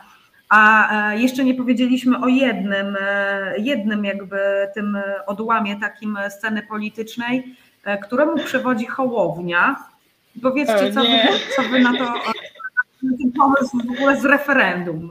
Bo jak słyszę referendum, to mi się nóż tutaj nie otwiera. Mi się krew gotuje. Ja nie żartuję, krew nie powinna się gotować. Studiuję biologię, więc wiem. Ale e, no, jak słyszę referendum i to, że no znów no to samo co Tusk, znowu zapominamy o tym, że to kobiety mają decydować w swoim ciele, a nie inni ludzie. I pomysł z referendum jest no, bardzo głupi, bo mm, czemu mm, inni ludzie mają decydować o tym, czy jakaś kobieta może dokonać aborcji, czy może mieć dostęp do tej aborcji? Czemu nie możemy po prostu zrobić tak, że aborcja będzie legalna i dostępna i skoro ktoś chce zrobić tę aborcję, to będzie mógł ją zrobić. Ktoś nie będzie chciał zrobić tej aborcji, to nie, nie zrobi, po prostu. E, dlaczego e, tak na siłę e, wpychamy się innym w ich ciała tak naprawdę i, i w to, co z nim robią? I dlaczego chcemy w ogóle właśnie jakimś ogólnopolskim referendum decydować o dostęp do decyzyjności nad własnym ciałem ponad połowy społeczeństwa? Czy w takim razie powinniśmy zrobić referendum o tym, czy nie wiem, Mm, mężczyźni powinni masowo dokonać wazektomii, bo to jednak, żeby się nie rozmnażali tak samo jak kobiety. No skoro kobiety mogą brać antykoncepcję po prostu, to czemu mężczyźni nie mogą po prostu, nie wiem, używać kondomów albo zrobić sobie wazektomię? W tę samą stronę. To jest zabieranie decyzyjności grupie społecznej, grupie, dużej grupie społecznej, dosłownie kobietom, innym ludziom i tak dalej. I czemu mamy to robić? Czemu mamy jakimś referendum decydować o takich rzeczach? To nie jest miejsce na to. Ja mam często takie wrażenie, że ten, e, że ten e, e, postulat o referendum trafia do, do właśnie osób starszych jako wyborców, natomiast do młodych absolutnie już nie trafia. I tu jest jakaś rzecz pokoleniowa jednak chyba, że no starsi ludzie przyzwyczajeni do tego, że wszyscy decydujemy o wszystkim. No i teraz przychodzi to młode pokolenie i przychodzą młode kobiety zwłaszcza i one mówią, wypierdalać, tak? To jest moje ciało, ja sobie tutaj będę decydowała, dlaczego w ogóle kto inny ma za mnie decydować. To jest absolutnie um, dla niektórych um, nie do zrozumienia ze starszego pokolenia.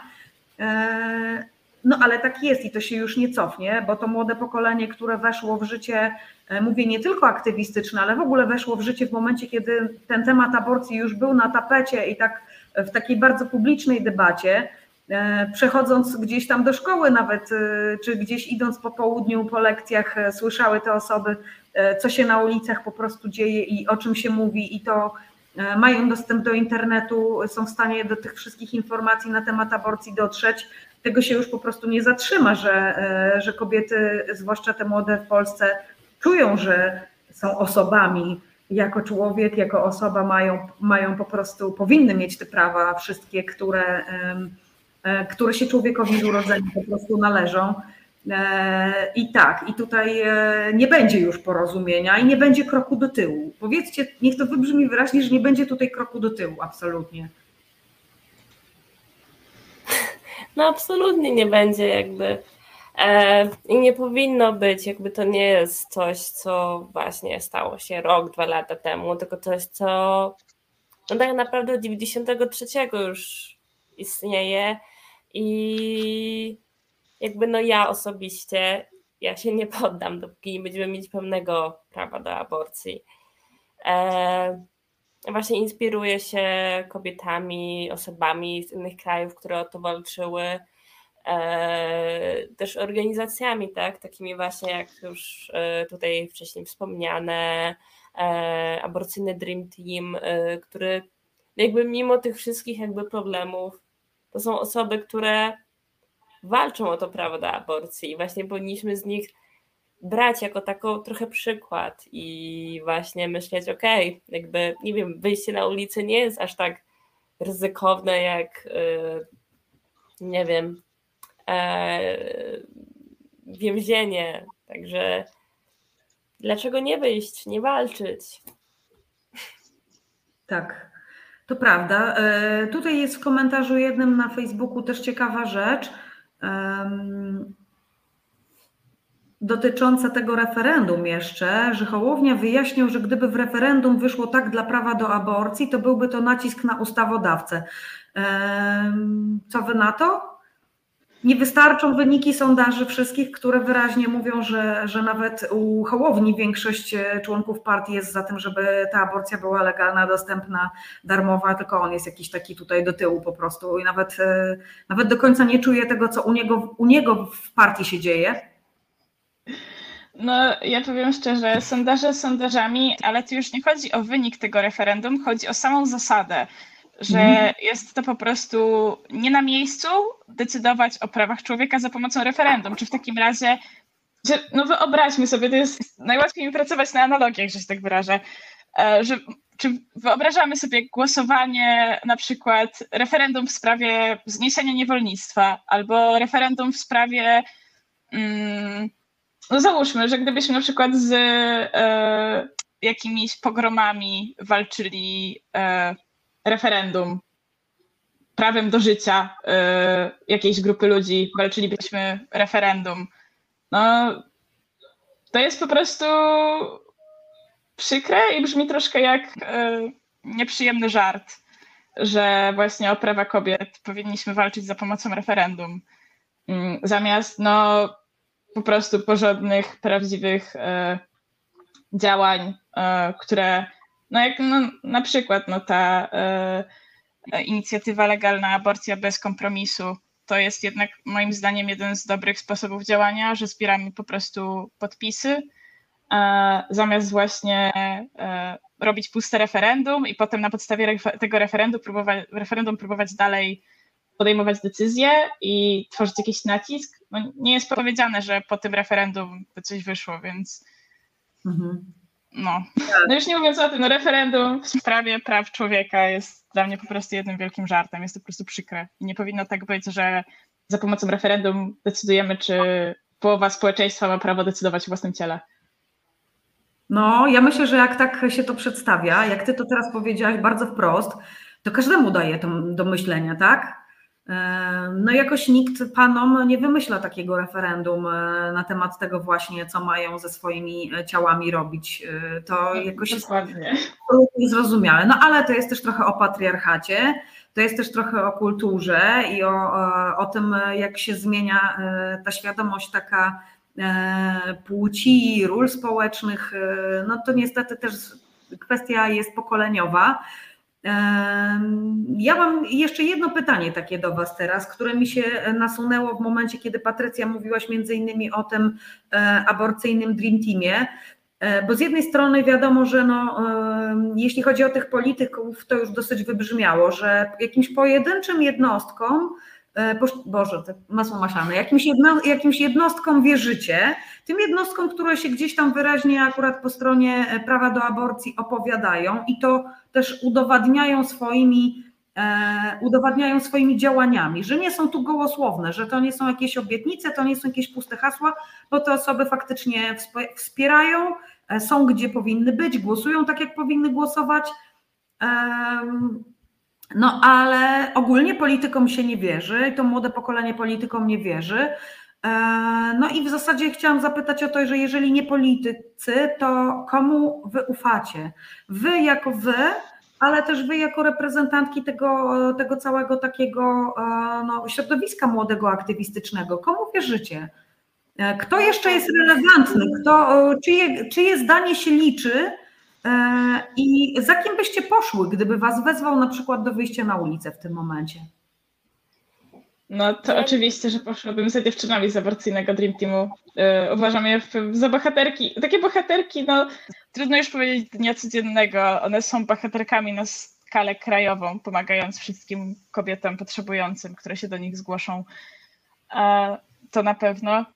Yy, Mm, jeśli chodzi o zaufanie do polityków, mam po prostu pewnych polityków, których uważam, że mm, są e, dobrym przykładem tego, jak polityk powinien działać, jak powinien e, angażować się w sprawy społeczne, co powinien robić. E, ale no, na pewno nie mam zaufania do tych takich największych polityków, właśnie typu Tusk, typu Hołownia, typu Mm, no nie wiem, no czarzasty też. Mhm. No, a jeśli chodzi o, o to, mm, kto jest tak na topie teraz. W sumie trudno to stwierdzić w momencie, kiedy mamy dostęp do internetu, zwłaszcza młodzi ludzie mają jednak nieograniczony dostęp do internetu, no, głównie w miastach jednak, to tak naprawdę o, nie ma takiej chyba jednej osoby czy organizacji, którą można wskazać jako kogoś najważniejszego takiego w nurcie. E, I raczej to jest kwestia tego, że ludzie sami wybierają sobie teraz e, jakieś właściwie mm, osoby zajmujące się konkretnymi tematami, e, niekoniecznie będące takim monolitem scalającym całość na przykład. Mm, mhm. No. no dobra, Patrycja? Mm, ja myślę, że ja najbardziej tak jakby ufam jakimś realnym ludziom, jeżeli właśnie z ADT, jeżeli znam osoby, które, którym dziewczyny pomogły, to wiem, że to jest ktoś, za kim właśnie bym poszła, jeżeli chodzi no, o jakichś, nie wiem, influencerów na Instagramie, czy jakieś konta z infografikami, to szczerze mówiąc, yy, nie wiem, mi się przypomina termin selektywizm, yy, o którym mam wrażenie w ostatnich latach trochę on jakoś umarł w czeluściach internetu, a to jest właśnie taki pseudoaktywizm, który polega tylko na wstawianiu jakichś, yy, jakichś kafelków czy jakichś długich postów, które no super, ktoś to przeczyta, ale to są zazwyczaj już i tak osoby w bańce, które wiedzą o co chodzi. Nikt się raczej nic z tego dobrego nie dowie i to też nie da tyle, co nie wiem, właśnie e, wyjście z petycją, e, chociażby właśnie legalna aborcja bez kompromisów, czy, e, czy po prostu jakieś protestowanie, czy taka realna pomoc komuś. A jak chodzi o polityków, to szczerze mówiąc, nie wiem, czy jest ktokolwiek, komu jakby nie miałabym takiego rezerwu e, zaufania mhm. trochę. Mhm. Okej. Okay. Tutaj e, chciałam Was zapytać o jedną rzecz, e, bo padło na czacie też takie, takie stwierdzenie, że moim zdaniem lewica też dużo traci przez aktywistki, aktywistów takich jak na przykład Kapela, Staśko i tym podobne. Co Wy na to?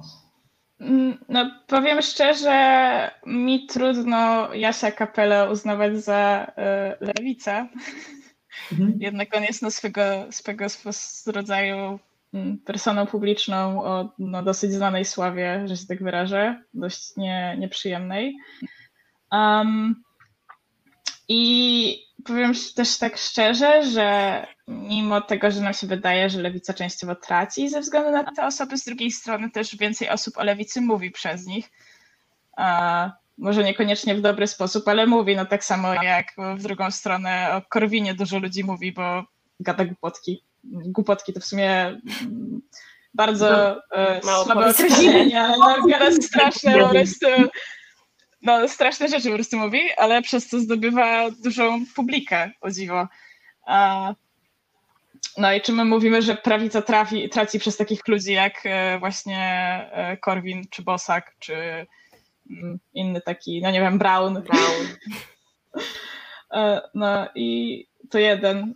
Dwa, mam wrażenie, że bardziej lewica traci przez to, że mm, nie wychodzi do ludzi, że się zamyka właśnie w swoich banieczkach że siedzimy na Instagramie, piszemy długie posty, robimy infografiki, zapominając o tym, że powinniśmy jednak wyjść i dotknąć trawy, że się tak wyrażę, porozmawiać z tymi ludźmi.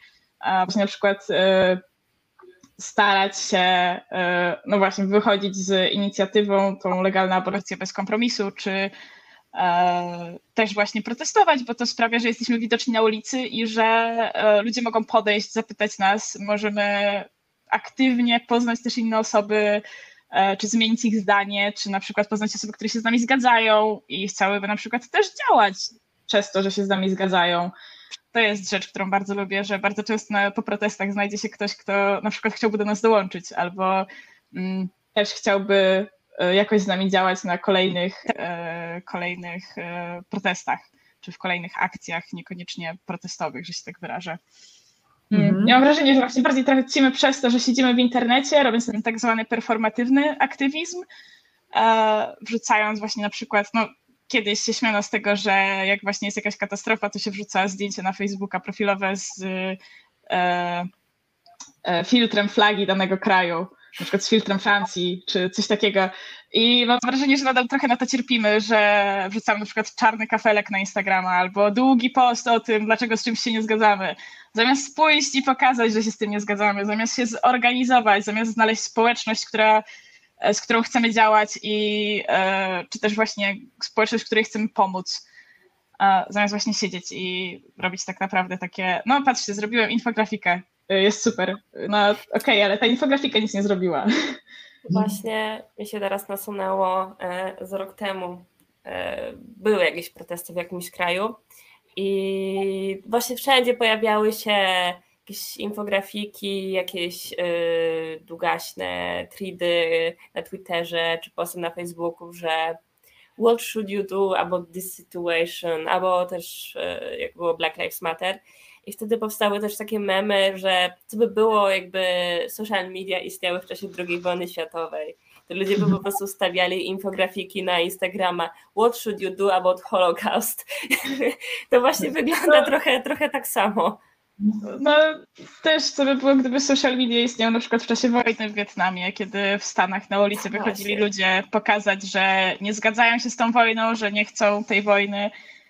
No a co, teraz by pisali na Instagramie, nie chcemy wojny, ale tak naprawdę to, że się napisze coś na Instagramie czy na Twitterze, okej, okay, przeczyta to trochę osób, możemy zwiększyć jakąś świadomość wśród na przykład, nie wiem, naszych znajomych, mm, ale w drugą stronę, czy w takim razie osoby decyzyjne rzeczywiście odczuwają mm, jakieś skutki swojej właśnie, decyzyjne osoby rządzące, e, czy odczuwają jakieś skutki naszego protestu? Trudno to nazwać protestem, ale no jakiejś naszej właśnie, e, nie wiem, takiej zbiorowej, e, zbiorowego wrzucania postów na Instagrama, no, no nie, no oni po prostu na to nie wejdą. Musimy właśnie aktywnie wychodzić na ulicę i walczyć też, no nie tylko wychodząc na ulicę, zamiast się zamykać w naszych mieszkaniach i próbować i wrzucać rzeczy na Instagrama, czy na Facebooka, mhm. czy Twittera. Mhm. Dobra, słuchajcie, to ja teraz tutaj e, kij w mirowisko, odrobinkę tylko, e, bo e, ja zawsze bronię bardzo tego aktywizmu internetowego ze względu na taką anty, jakby, jakby to powiedzieć, no taką antydyskryminacyjność, bo nie każdy może sobie pozwolić na to, żeby faktycznie wyjść na ulicę, bo są różne osoby, które po prostu nie mogą wyjść na ulicę. E, I wtedy to, co robią w internecie, ja nie mówię oczywiście o tym, o czym wy tutaj też powiedziałyście, czyli o takich tych crazach, tak?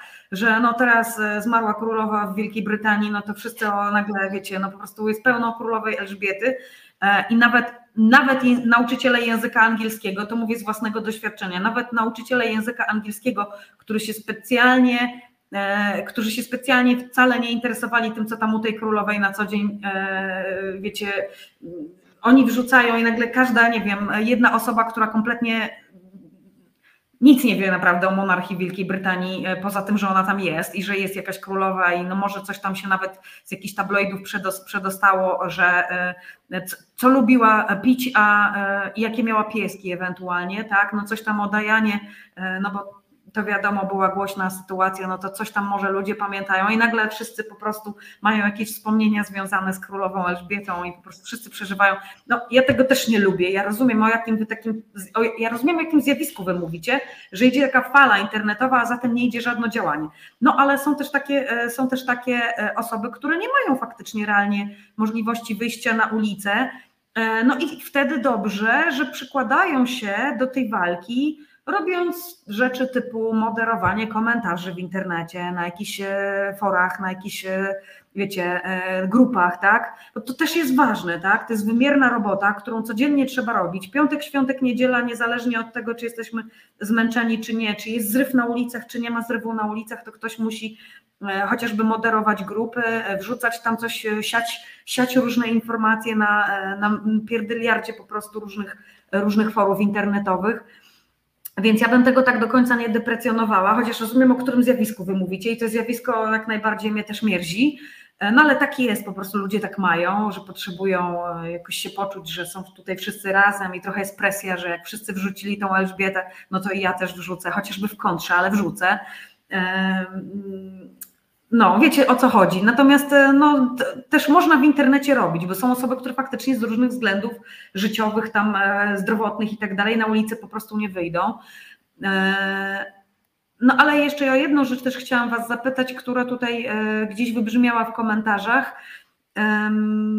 Mianowicie o to, czy młodzi wierzą na przykład takim osobom, jak te wspomniane przez Was, e, jak Korwin, e, jak, jak Brown, czy, czy Wy to widzicie, co wychodzi w różnych sondażach takich przedwyborczych i w różnych badaniach, że w tym najmłodszym pokoleniu jest tak trochę, że dziewczynki na lewo, chłopcy na prawo? Widzicie tak, tak, taką rozbieżność w realu? Mm, nie chcę dawać... przyznać. Ale tak, tak, nie chcę dawać też tutaj nawet jakichś konkretnych po nazwiskach, ale w niektórych pracach, w których pracowałam, również były osoby w moim wieku czy młodsze ode mnie, które głosowały na Korwina też. No jeszcze jak ja i Nina chodziłyśmy do, do liceów, do szkół ponadgimnazjalnych, no to trudno było nie spotkać takiego człowieczka w klasie, czy chociażby w szkole, który byłby wielkim fanem Korwina i mówił, że wszystkie jego wypowiedzi są wyjęte z kontekstu i podsyłał na jakieś grupy Korwin masakruje lewaków, także... E, tutaj pan Tomasz, e, pan Tomasz na, na, na czacie nie wierzy, mówi litości Corwin Brown. No więc panie Tomaszu, dlatego pytam dziewczyn, jak to się dzieje, że są takie, że w tym młodym pokoleniu są takie osoby, e, które faktycznie bardzo tak skręcają w tą stronę i mnie to interesuje z takiego socjologicznego też punktu widzenia. Dlaczego tak się dzieje, że taki silny rozjazd jest, który pokazują właśnie badania, że no jednak kobiety młode w Polsce zdecydowanie idą w stronę lewicy, ja nie mówię tutaj o lewicy jako polskiej partii, tylko po prostu no, e, mamy młode lewaczki i młodych prawaków, tak? I jak to się dzieje, jak, jak to się w ogóle stało, że takie dwa równoległe, naprawdę równoległe światy e, funkcjonują, bo z jednej strony, tak jak tutaj Patrycja powiedziałaś, spotykacie się w szkole, spotykacie się na uczelniach, spotykacie się w pracy z tymi osobami i to są naprawdę dwa równoległe światy. Jakby się te osoby posadziło przy stole, to one mają tak e, zupełnie inne widzenie świata, jakby żyły na dwóch różnych planetach co najmniej, a już na pewno w dwóch zupełnie różnych Polskach, tak? Więc mnie to po prostu fascynuje, jak to jest możliwe i w czym wy upatrujecie przyczyny tego. Jak to się dzieje, że kobiety idą tak bardzo tutaj w tą stronę taką, mm, e, bym powiedziała, właśnie czerwoną, a mm, panowie na brunatno po prostu się kierują, bo no nie ma co tutaj ukrywać, młodzi panowie kierują się na brunatno. To jest y, straszne dla mnie. Ja, ja po prostu przyglądam się temu i chciałabym wiedzieć, dlaczego tak się dzieje, e, ale nie tylko, żeby mi to wytłumaczyli, wiecie, naukowcy, badacze, tylko też od, od młodych bym się chciała dowiedzieć, dlaczego tak się dzieje i co tu można zrobić, żeby temu przeciwdziałać. Ja mam wrażenie um. trochę. Możesz pierwsza. To dzisiaj nawet na naszym pacie organizacyjnym mieliśmy trochę dyskusję o tym, skąd się wzięła radykalna prawica w Polsce, aż tak aktywna. I w sumie e, tak też zauważyliśmy i też od jakiegoś czasu się mówi o tym, że to już PO zaczęło sobie hodować, że się tak wyrażę, radykalną prawicę. E, że często ludzie, którzy byli właśnie na przykład niezadowoleni z rządów PO, nie upatrywali tego w mm, ich działaniach e, tych właśnie antypracowniczych jednak, no to trzeba przyznać, że PO działało bardzo antypracowniczo, bardzo przeciwko masie ludzi. Tylko właśnie uważali, że to jest problem mm, ich jako właśnie partii takiej centroliberalnej, centroprawicowej, że mhm. też właśnie wtedy zaczęły się, no Roman Giertych też w ogóle był przecież w PO i założył tak. jednak e, Młodzież Wszechpolską. No i właśnie Jest zaczęły właśnie się też... Romek wypłynął na czacie w tym momencie. Tak, dokładnie ale też właśnie później przez to, no, że mamy dostęp do internetu i e, no na przykład właśnie kompilacje Korwin masakruje feministki, Korwin masakruje lewaków, Korwin mówi coś tam. E, no widać, że e, ludziom się to podobało, bo było to zabawne dla nich. E, I zwłaszcza dla młodych chłopców, którzy często nie rozumieli o co chodzi, no i takim to zostało później. A teraz jeszcze dodatkowo mamy kwestię tego, że przez to, że jest jednak też globalizacja i ludzie mają dostęp do wielu źródeł z zagranicy, no i na przykład pojawiła się moda na Andrew Tate'a, e, no, na bardzo, bardzo no, mocnego no, seksistę, mizogina, mhm. bardzo też specyficzną osobę. Też e, możemy zauważyć właśnie w wielu krajach tak naprawdę współcześnie taki wzrost e, obecności, wzrost e, poparcia dla radykalnej prawicy. No przecież ostatnio były wybory we Włoszech i okej, okay, wygrała kobieta, jest premierką, ale jest ona z partii właściwie neofaszystowskiej, można powiedzieć. Tak, tak. I to nie jest jakby trend tylko wyłącznie polski, że masa młodych mężczyzn zwłaszcza idzie w tę brunatną stronę. Co jest przykre po prostu, że w pewien sposób widzą też te wady systemu, bo to widać, że oni widzą wady właśnie kapitalizmu, wady systemu, w jakim żyjemy, mm, ale nie upatrują ich w samym sobie kapitalizmie, a znajdują sobie właśnie jakiegoś wroga typu kobiety, osoby LGBT, y, nie wiem, imigranci, i jest to wygodniejsze, bo wskazujemy jakąś grupę społeczną, przez którą wydaje nam, przez którą, którą mamy jakąś grupę społeczną, którą możemy wskazać jako winowajcę tych rzeczy, tych naszych niepowodzeń, tych naszych problemów w systemie, zamiast zauważyć, że to jest dużo bardziej złożona kwestia i że jest to problem systemu, a nie mm, właśnie tej grupy społecznej, którą wskazujemy jako naszego wręcz wroga w tym momencie. Mhm.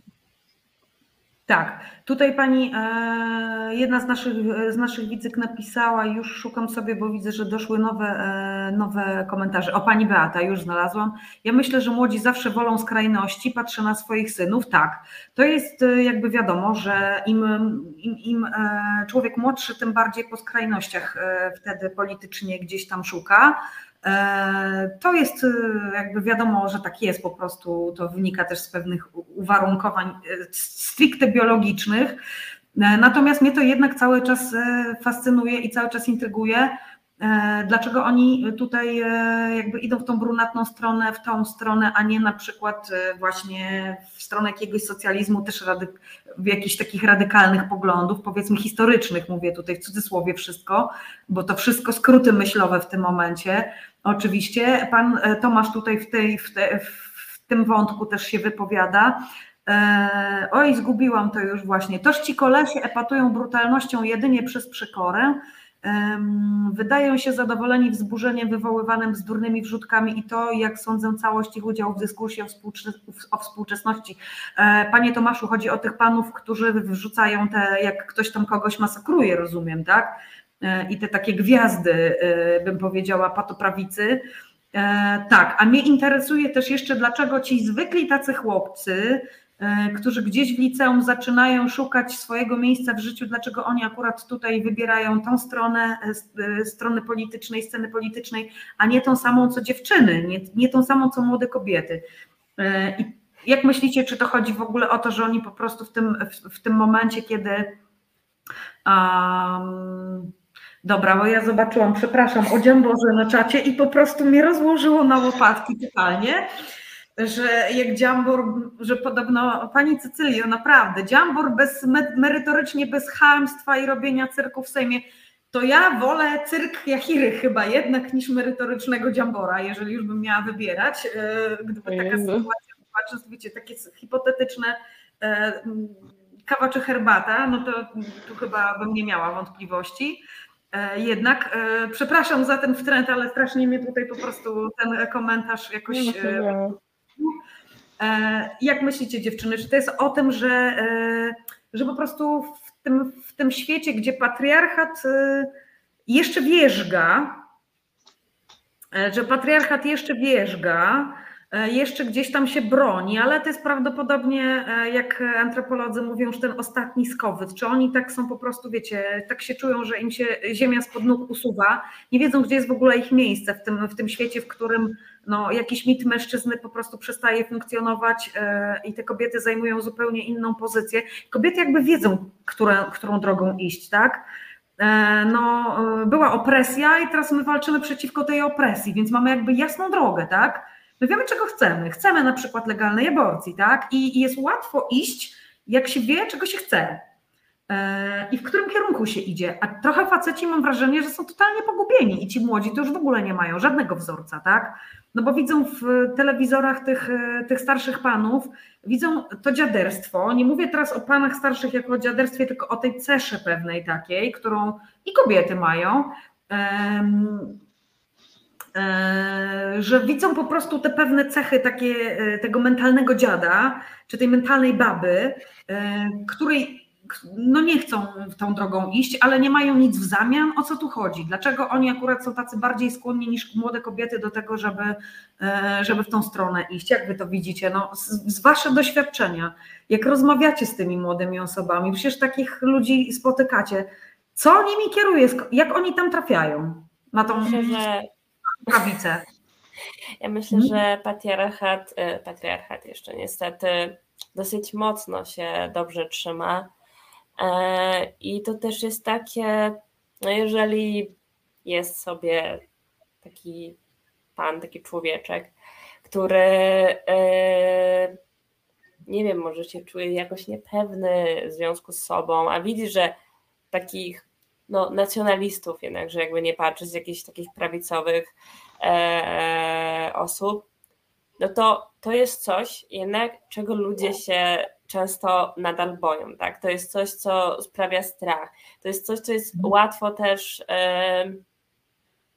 jakby z czym łatwo im dołączyć, bo jakby wszędzie są tak naprawdę jakieś okręgi młodzieży wszechpolskiej i to też jest mimo wszystko społeczność, bo no, mam wrażenie, że to właśnie często osoby, które dołączają do takich ugrupowań, nie są osobami, które mm, czują się zbyt zadowolone ze swojego życia, niestety. I to też jest mhm. cała też taki, mam wrażenie, koncept trochę innego, że jeżeli oni czują się w niebezpieczeństwie i widzą kogoś, kto, nie wiem, właśnie jakąś kobietę, e, która ma prawa, a może mieć je zabrane, no to trzeba ją zacząć atakować, tak, po to, żeby właśnie, żeby była słabsza, żeby pokazać, że jest się mocniejszym, silniejszym. Takie jest trochę moje, e, może trochę kulturoznawcze, może trochę antropologiczne, socjologiczne, takie spojrzenie na to. Mhm, Okej. Okay. Nina? E, tak, no ja mam wrażenie, że tu mocno też chodzi o to, że jednak e, młodym mężczyznom, młodym chłopcom łatwo zaimponować na różne sposoby.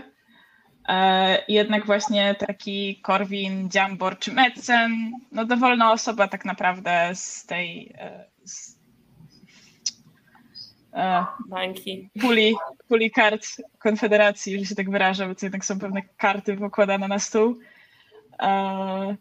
Jest po prostu dla nich jakimś takim wzorem, którego im brakuje, którego nie widzą mm, w innych ludziach. Też e, z drugiej strony można zauważyć, że tak naprawdę chłopców do bycia jednak bardziej prawicowych i do e, pewnego no, tego życia w patriarchacie tak naprawdę przystosowujemy od małego e, i od małego ich uczymy tego, że mm, no nie wiem, na przykład nie muszą nic robić w domu, bo zawsze to mama robi w domu rzeczy, sprząta, gotuje i tak dalej.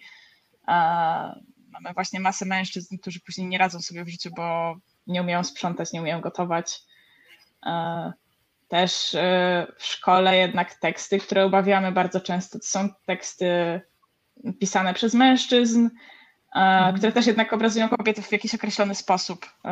Trudno mi podać przykład, bo jestem dzisiaj po kilku godzinach zajęć na studiach i wróciłam do domu chyba godzinę przed tą audycją. Mhm. Ale właśnie widać, że jest dużo e, rzeczy, które po prostu kulturowo przystosowują mężczyzn do bycia właśnie bardziej prawicowymi i do roszczenia sobie właśnie też dostępu do kobiet, do, mhm. e, do, do nas jako do, mm, do naszych ciał. Bo jednak trzeba powiedzieć, że e, dostęp do aborcji no to jest właśnie ta kwestia, że no, kobiety nie chcą rodzić dzieci, nie chcą być w ciąży, E, a mężczyźni, no trzeba przyznać, że im chyba jednak na rękę byłoby to, żeby e, te dzieci mieć i to, że kobiety nie zgadzają się na rodzenie ich dzieci też jest, może być w pewien sposób dla nich takim urazem na dumę, e, tak. czy pokazaniem naszego buntu, co też powinniśmy być podporządkowane, mimo tego, że nie chcemy. Tak. Ja to tutaj bardzo czytam, co mówicie. Yy, widzę ten trop tutaj taki faktycznie kulturowy, że w, tak chowamy chłopców, tak chowamy mężczyzn, yy, trochę w takiej próżni, nie wiadomo, wiecie, dziewczyny łatwo, znaczy, może nie łatwo, ale yy, dziewczyny wiemy jak chować, tak? Nawet to, że jest multum teraz różnych książeczek, mała buntowniczka, tak?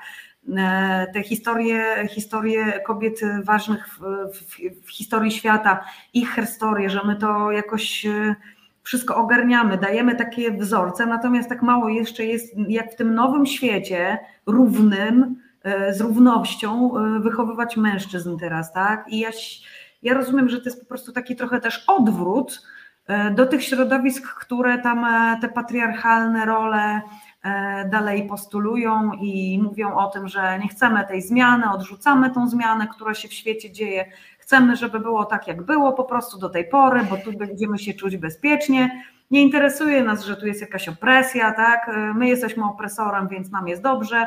I to trochę uwodzi po prostu tych młodych mężczyzn, którzy nie wiedzą, co ze sobą zrobić. Tutaj na, e, na czacie jeszcze takie się pojawiło właśnie stwierdzenie, że w Konfederacji nie ma kobiet, bo wcześniej było o tym, że, że posłowie się e, chowają z Konfederacji za kobiety właśnie, że często je wystawiają gdzieś tam, żeby pokazać, że to nie jest jakaś taka partia przeciwko kobietom, a przecież jest no, bardziej mizogińskiej chyba w polskim Sejmie nie ma partii e, niż Konfederacja ale tutaj właśnie jest komentarz, że w Konfederacji nie ma wcale kobiet i w ich elektoracie też. Konfederacja ma samice wspierające, e, czyli po prostu te strażniczki patriarchatu tam wystawiają, e, które są tymi, które chcą e, pokazać, że są bardzo cool i są z tymi facetami, tak, a nie są przeciwko. Uh, cool girl.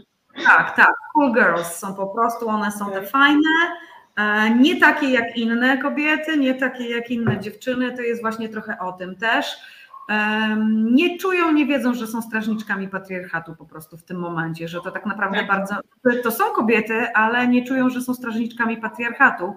E, e, tu, żeby nie było tutaj, że my mówimy, że to nie są kobiety. To są kobiety. Oczywiście chodzi o to, że że to są strażniczki patriarchatu, tak? Ktoś tutaj napisał, że to są mm, właśnie nie kobiety, ale to, to nie my to powiedziałyśmy. E, słuchajcie, ja jeszcze Was w zasadzie o jedną rzecz e, chciałam na koniec zapytać, bo tutaj rozmawiamy, w zasadzie już zeszłyśmy na, na te kwestie patriarchatu i, i kwestie feminizmu w sumie też. Jaki ten polski feminizm jest w tej chwili? Jak Wy go widzicie? Oj, polski bardzo, feminizm jest... Bardzo liberalny.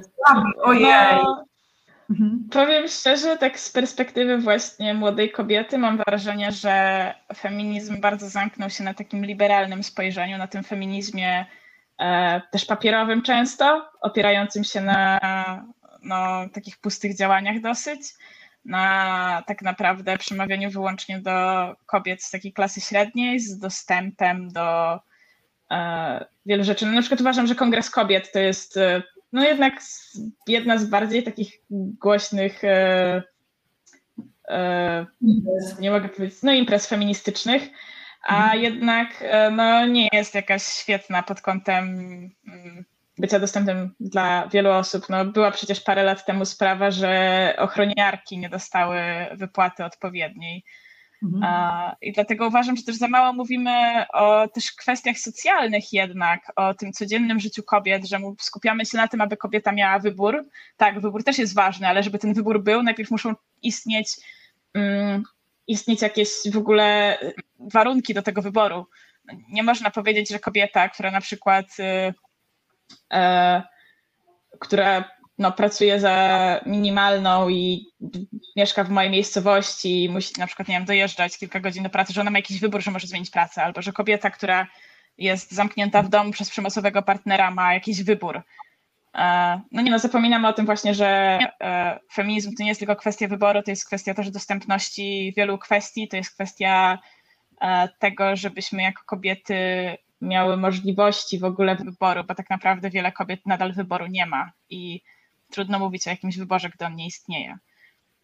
Mm, no i mam wrażenie, że o tym się zapomina właśnie w tym polskim takim mainstreamowym feminizmie, e, o kwestiach właśnie też socjalnych, o kobietach e, ubogich, o pracowniczkach też. Jednak większość kobiet to nie są przedsiębiorczynie, to nie są te girl boss, to są kobiety, które pracują e, czy właśnie w restauracjach, czy w dowolnej firmie, czy w korpo, czy w, na linii produkcyjnej, gdziekolwiek. Są kobiety, które też, e, którym też należy się głos w feministycznej debacie i w um, obecność w ogóle w feministycznym dyskursie. Mi mhm. też do głowy od razu z tymi związkami pracowniczymi wpadło teraz chociażby jak jest e, sprawa z Centrum Praw Kobiet, założył się Związek Zawodowy i to tak. też jest taka organizacja, którą no, taki przeciętny człowiek myśli fajne, feministyczne, no a jednak mimo wszystko no jednak mimo wszystko nie mam tam, miałam zresztą znajomą, która e, teraz już tam nie pracuje, dosyć długi czas tam pracowała i no na jakby codziennym jakby y, życiu tam był mobbing, były jakieś zastraszania, czy też jakieś niefajne rzeczy z wypłatami, tak? I o tym jakby nikt nie powie głośno, ponieważ to już nie pasuje do tej wizji y, girli, brokatowego, różowego feminizmu, który jest tak wszędzie mhm. wpajany. Um, także to też jest dość smutne. Mhm. Też ten liberalny, różowy, posypany brokatem girlboss feminizm jest po prostu wygodny, bo on tak naprawdę nie prowadzi do jakichś trwałych zmian też w świadomości, nie wiele kobiet też jest z niego niezadowolonych, przez co też są niezadowolone ogólnie z feminizmu i później dążą do nazywania siebie antyfeministkami i wybierają inną drogę, bo uważają, że feminizm na przykład mm, zapomina o matkach, czy właśnie zapomina o pracownicach, no i da się to zauważyć, że feminizm skupia się na wielu kwestiach, które tak naprawdę e, nie dotykają aż tak kobiet. Dotykają te kobiety właśnie z górnych sfer, a zapominają o, tych, o większości kobiet, o kobietach pracujących, o e, no właśnie, o tych kobietach pracujących i o e, osobach z jednak niekoniecznie mieszkających w Warszawie w pięknym mieszkaniu za kilka tysięcy miesięcznie. Mm. Tak, totalnie są właśnie pomijane e, kobiety, które mieszkają w mniejszych miejscowościach, na wsiach. E, często one nawet nie mają takiej podstawowej wiedzy, jakiejś edukacji seksualnej, nie wiedzą w ogóle, co się dzieje, jeżeli, nie wiem, wezmą tabletkę antykoncepcyjną, czy nawet nie mają świadomości, że czasem, że istnieje coś takiego jak tabletka dzień po, czy od razu myślą, że to jest, że to się właśnie równa aborcja, to też jest no, przerażające tak naprawdę. Mhm. No też musimy pamiętać, że w Polsce jest e, tak naprawdę nadal żyją ludzie, którzy nie mają dostępu do prądu i bieżącej wody. E, więc e, trudno na przykład w przypadku tych kobiet mówić o dostępie e, do czegokolwiek, o edukacji seksualnej. Mm, I mam wrażenie, że właśnie polski feminizm, ten mainstreamowy, potrzebuje takiej mm, takiego cofnięcia się o krok i zastanowienia, czy, czy zatrzymania się i zastanowienia przez chwilę, co tak naprawdę chcemy osiągnąć, zamiast się miotać tak naprawdę. Mam wrażenie, że masa właśnie polskich feministek się też miota w tym, co chce robić i nie do końca jest pewna, w którą stronę e, chce iść, e, zamiast właśnie zdecydować się w jakąś jedną swoją no, tak naprawdę działkę i działać w, ty, w tym kierunku, e, w jakimś konkretnym właśnie, z jakimś konkretnym założeniem. Mhm. Tak, też właśnie nie Bardzo. mają żadnego. Mhm. Jeszcze? Okej. Okay. Nie mają też żadnego właśnie takiego dotarcia do, do tych e, innych osób niż te, które są właśnie w ich bańce. E, bo tak naprawdę właśnie takie kobiety, które mieszkają, nie wiem, w jakichś pustostanach często, bez bieżącej wody, bez prądu, e, nie wiem, z czwórką dzieci, na przykład, nie wiem, jeszcze z jednym niepełnosprawnym, no to jak one mają się jakby zidentyfikować z tym mainstreamowym polskim feminizmem, który mówi, że wszystko jest fajnie i cudownie. Tak naprawdę taki feminizm w żaden sposób im nie pomaga i w żaden sposób nawet nie myśli o tym, żeby im pomóc. Niestety. No tak, a potem jest coś takiego jak realistyczne 500, czy jakieś 300, e, które gdzieś wpada do kieszeni i zupełnie inne hasła na takie osoby działają, tak? Bo one zupełnie e, no, nie przystają do tej wizji e, feminizmu z torebką za kilkaset złotych, czy kilka tysięcy nawet złotych, tak? Tak. Ja Bardzo, właśnie. bardzo, Dobra, bardzo, tak, bo Nieważne. to, słuchajcie, ja już tutaj e, widzę, że musimy się spotkać raz jeszcze, żeby porozmawiać o dzisiaj w ogóle nie wybrzmiała, czyli tutaj o tych związkach zawodowych i o tym, o tych inicjatywach pracowniczych i o tym aspekcie Waszej działalności. E, Dzisiaj musimy już niestety kończyć, słuchajcie, bo jesteśmy już po czasie, po czasie jakby antenowym naszym, E, a tu w radiu niestety czas się nie, roz, nie rozciąga, za chwilę będzie e, kolejny program. Bardzo, bardzo Wam dziękuję za dzisiaj i już się dzisiaj będę od razu z Wami umawiać na raz kolejny, bo widzę, który temat jeszcze nam został tutaj całkowicie nawet niepolizany na koniec. E, Dzięki serdeczne za dzisiaj. Mam nadzieję, że Państwu to spojrzenie młodych osób e, też e, coś wniosło nowego. Mam nadzieję, że wychodzicie z rzeczami do przetrawienia, do przemyślenia i z jakimiś pytaniami. W razie czego można do dziewcząt pisać, można obserwować, co robią na, po, na, na profilu Czerwoni Pomorze. E, Raz jeszcze dziękuję i dobrej nocy, spokojnej życzę wszystkim Państwu. Widzimy się za tydzień. Dziękujemy jeszcze raz za Reset Obywatelski.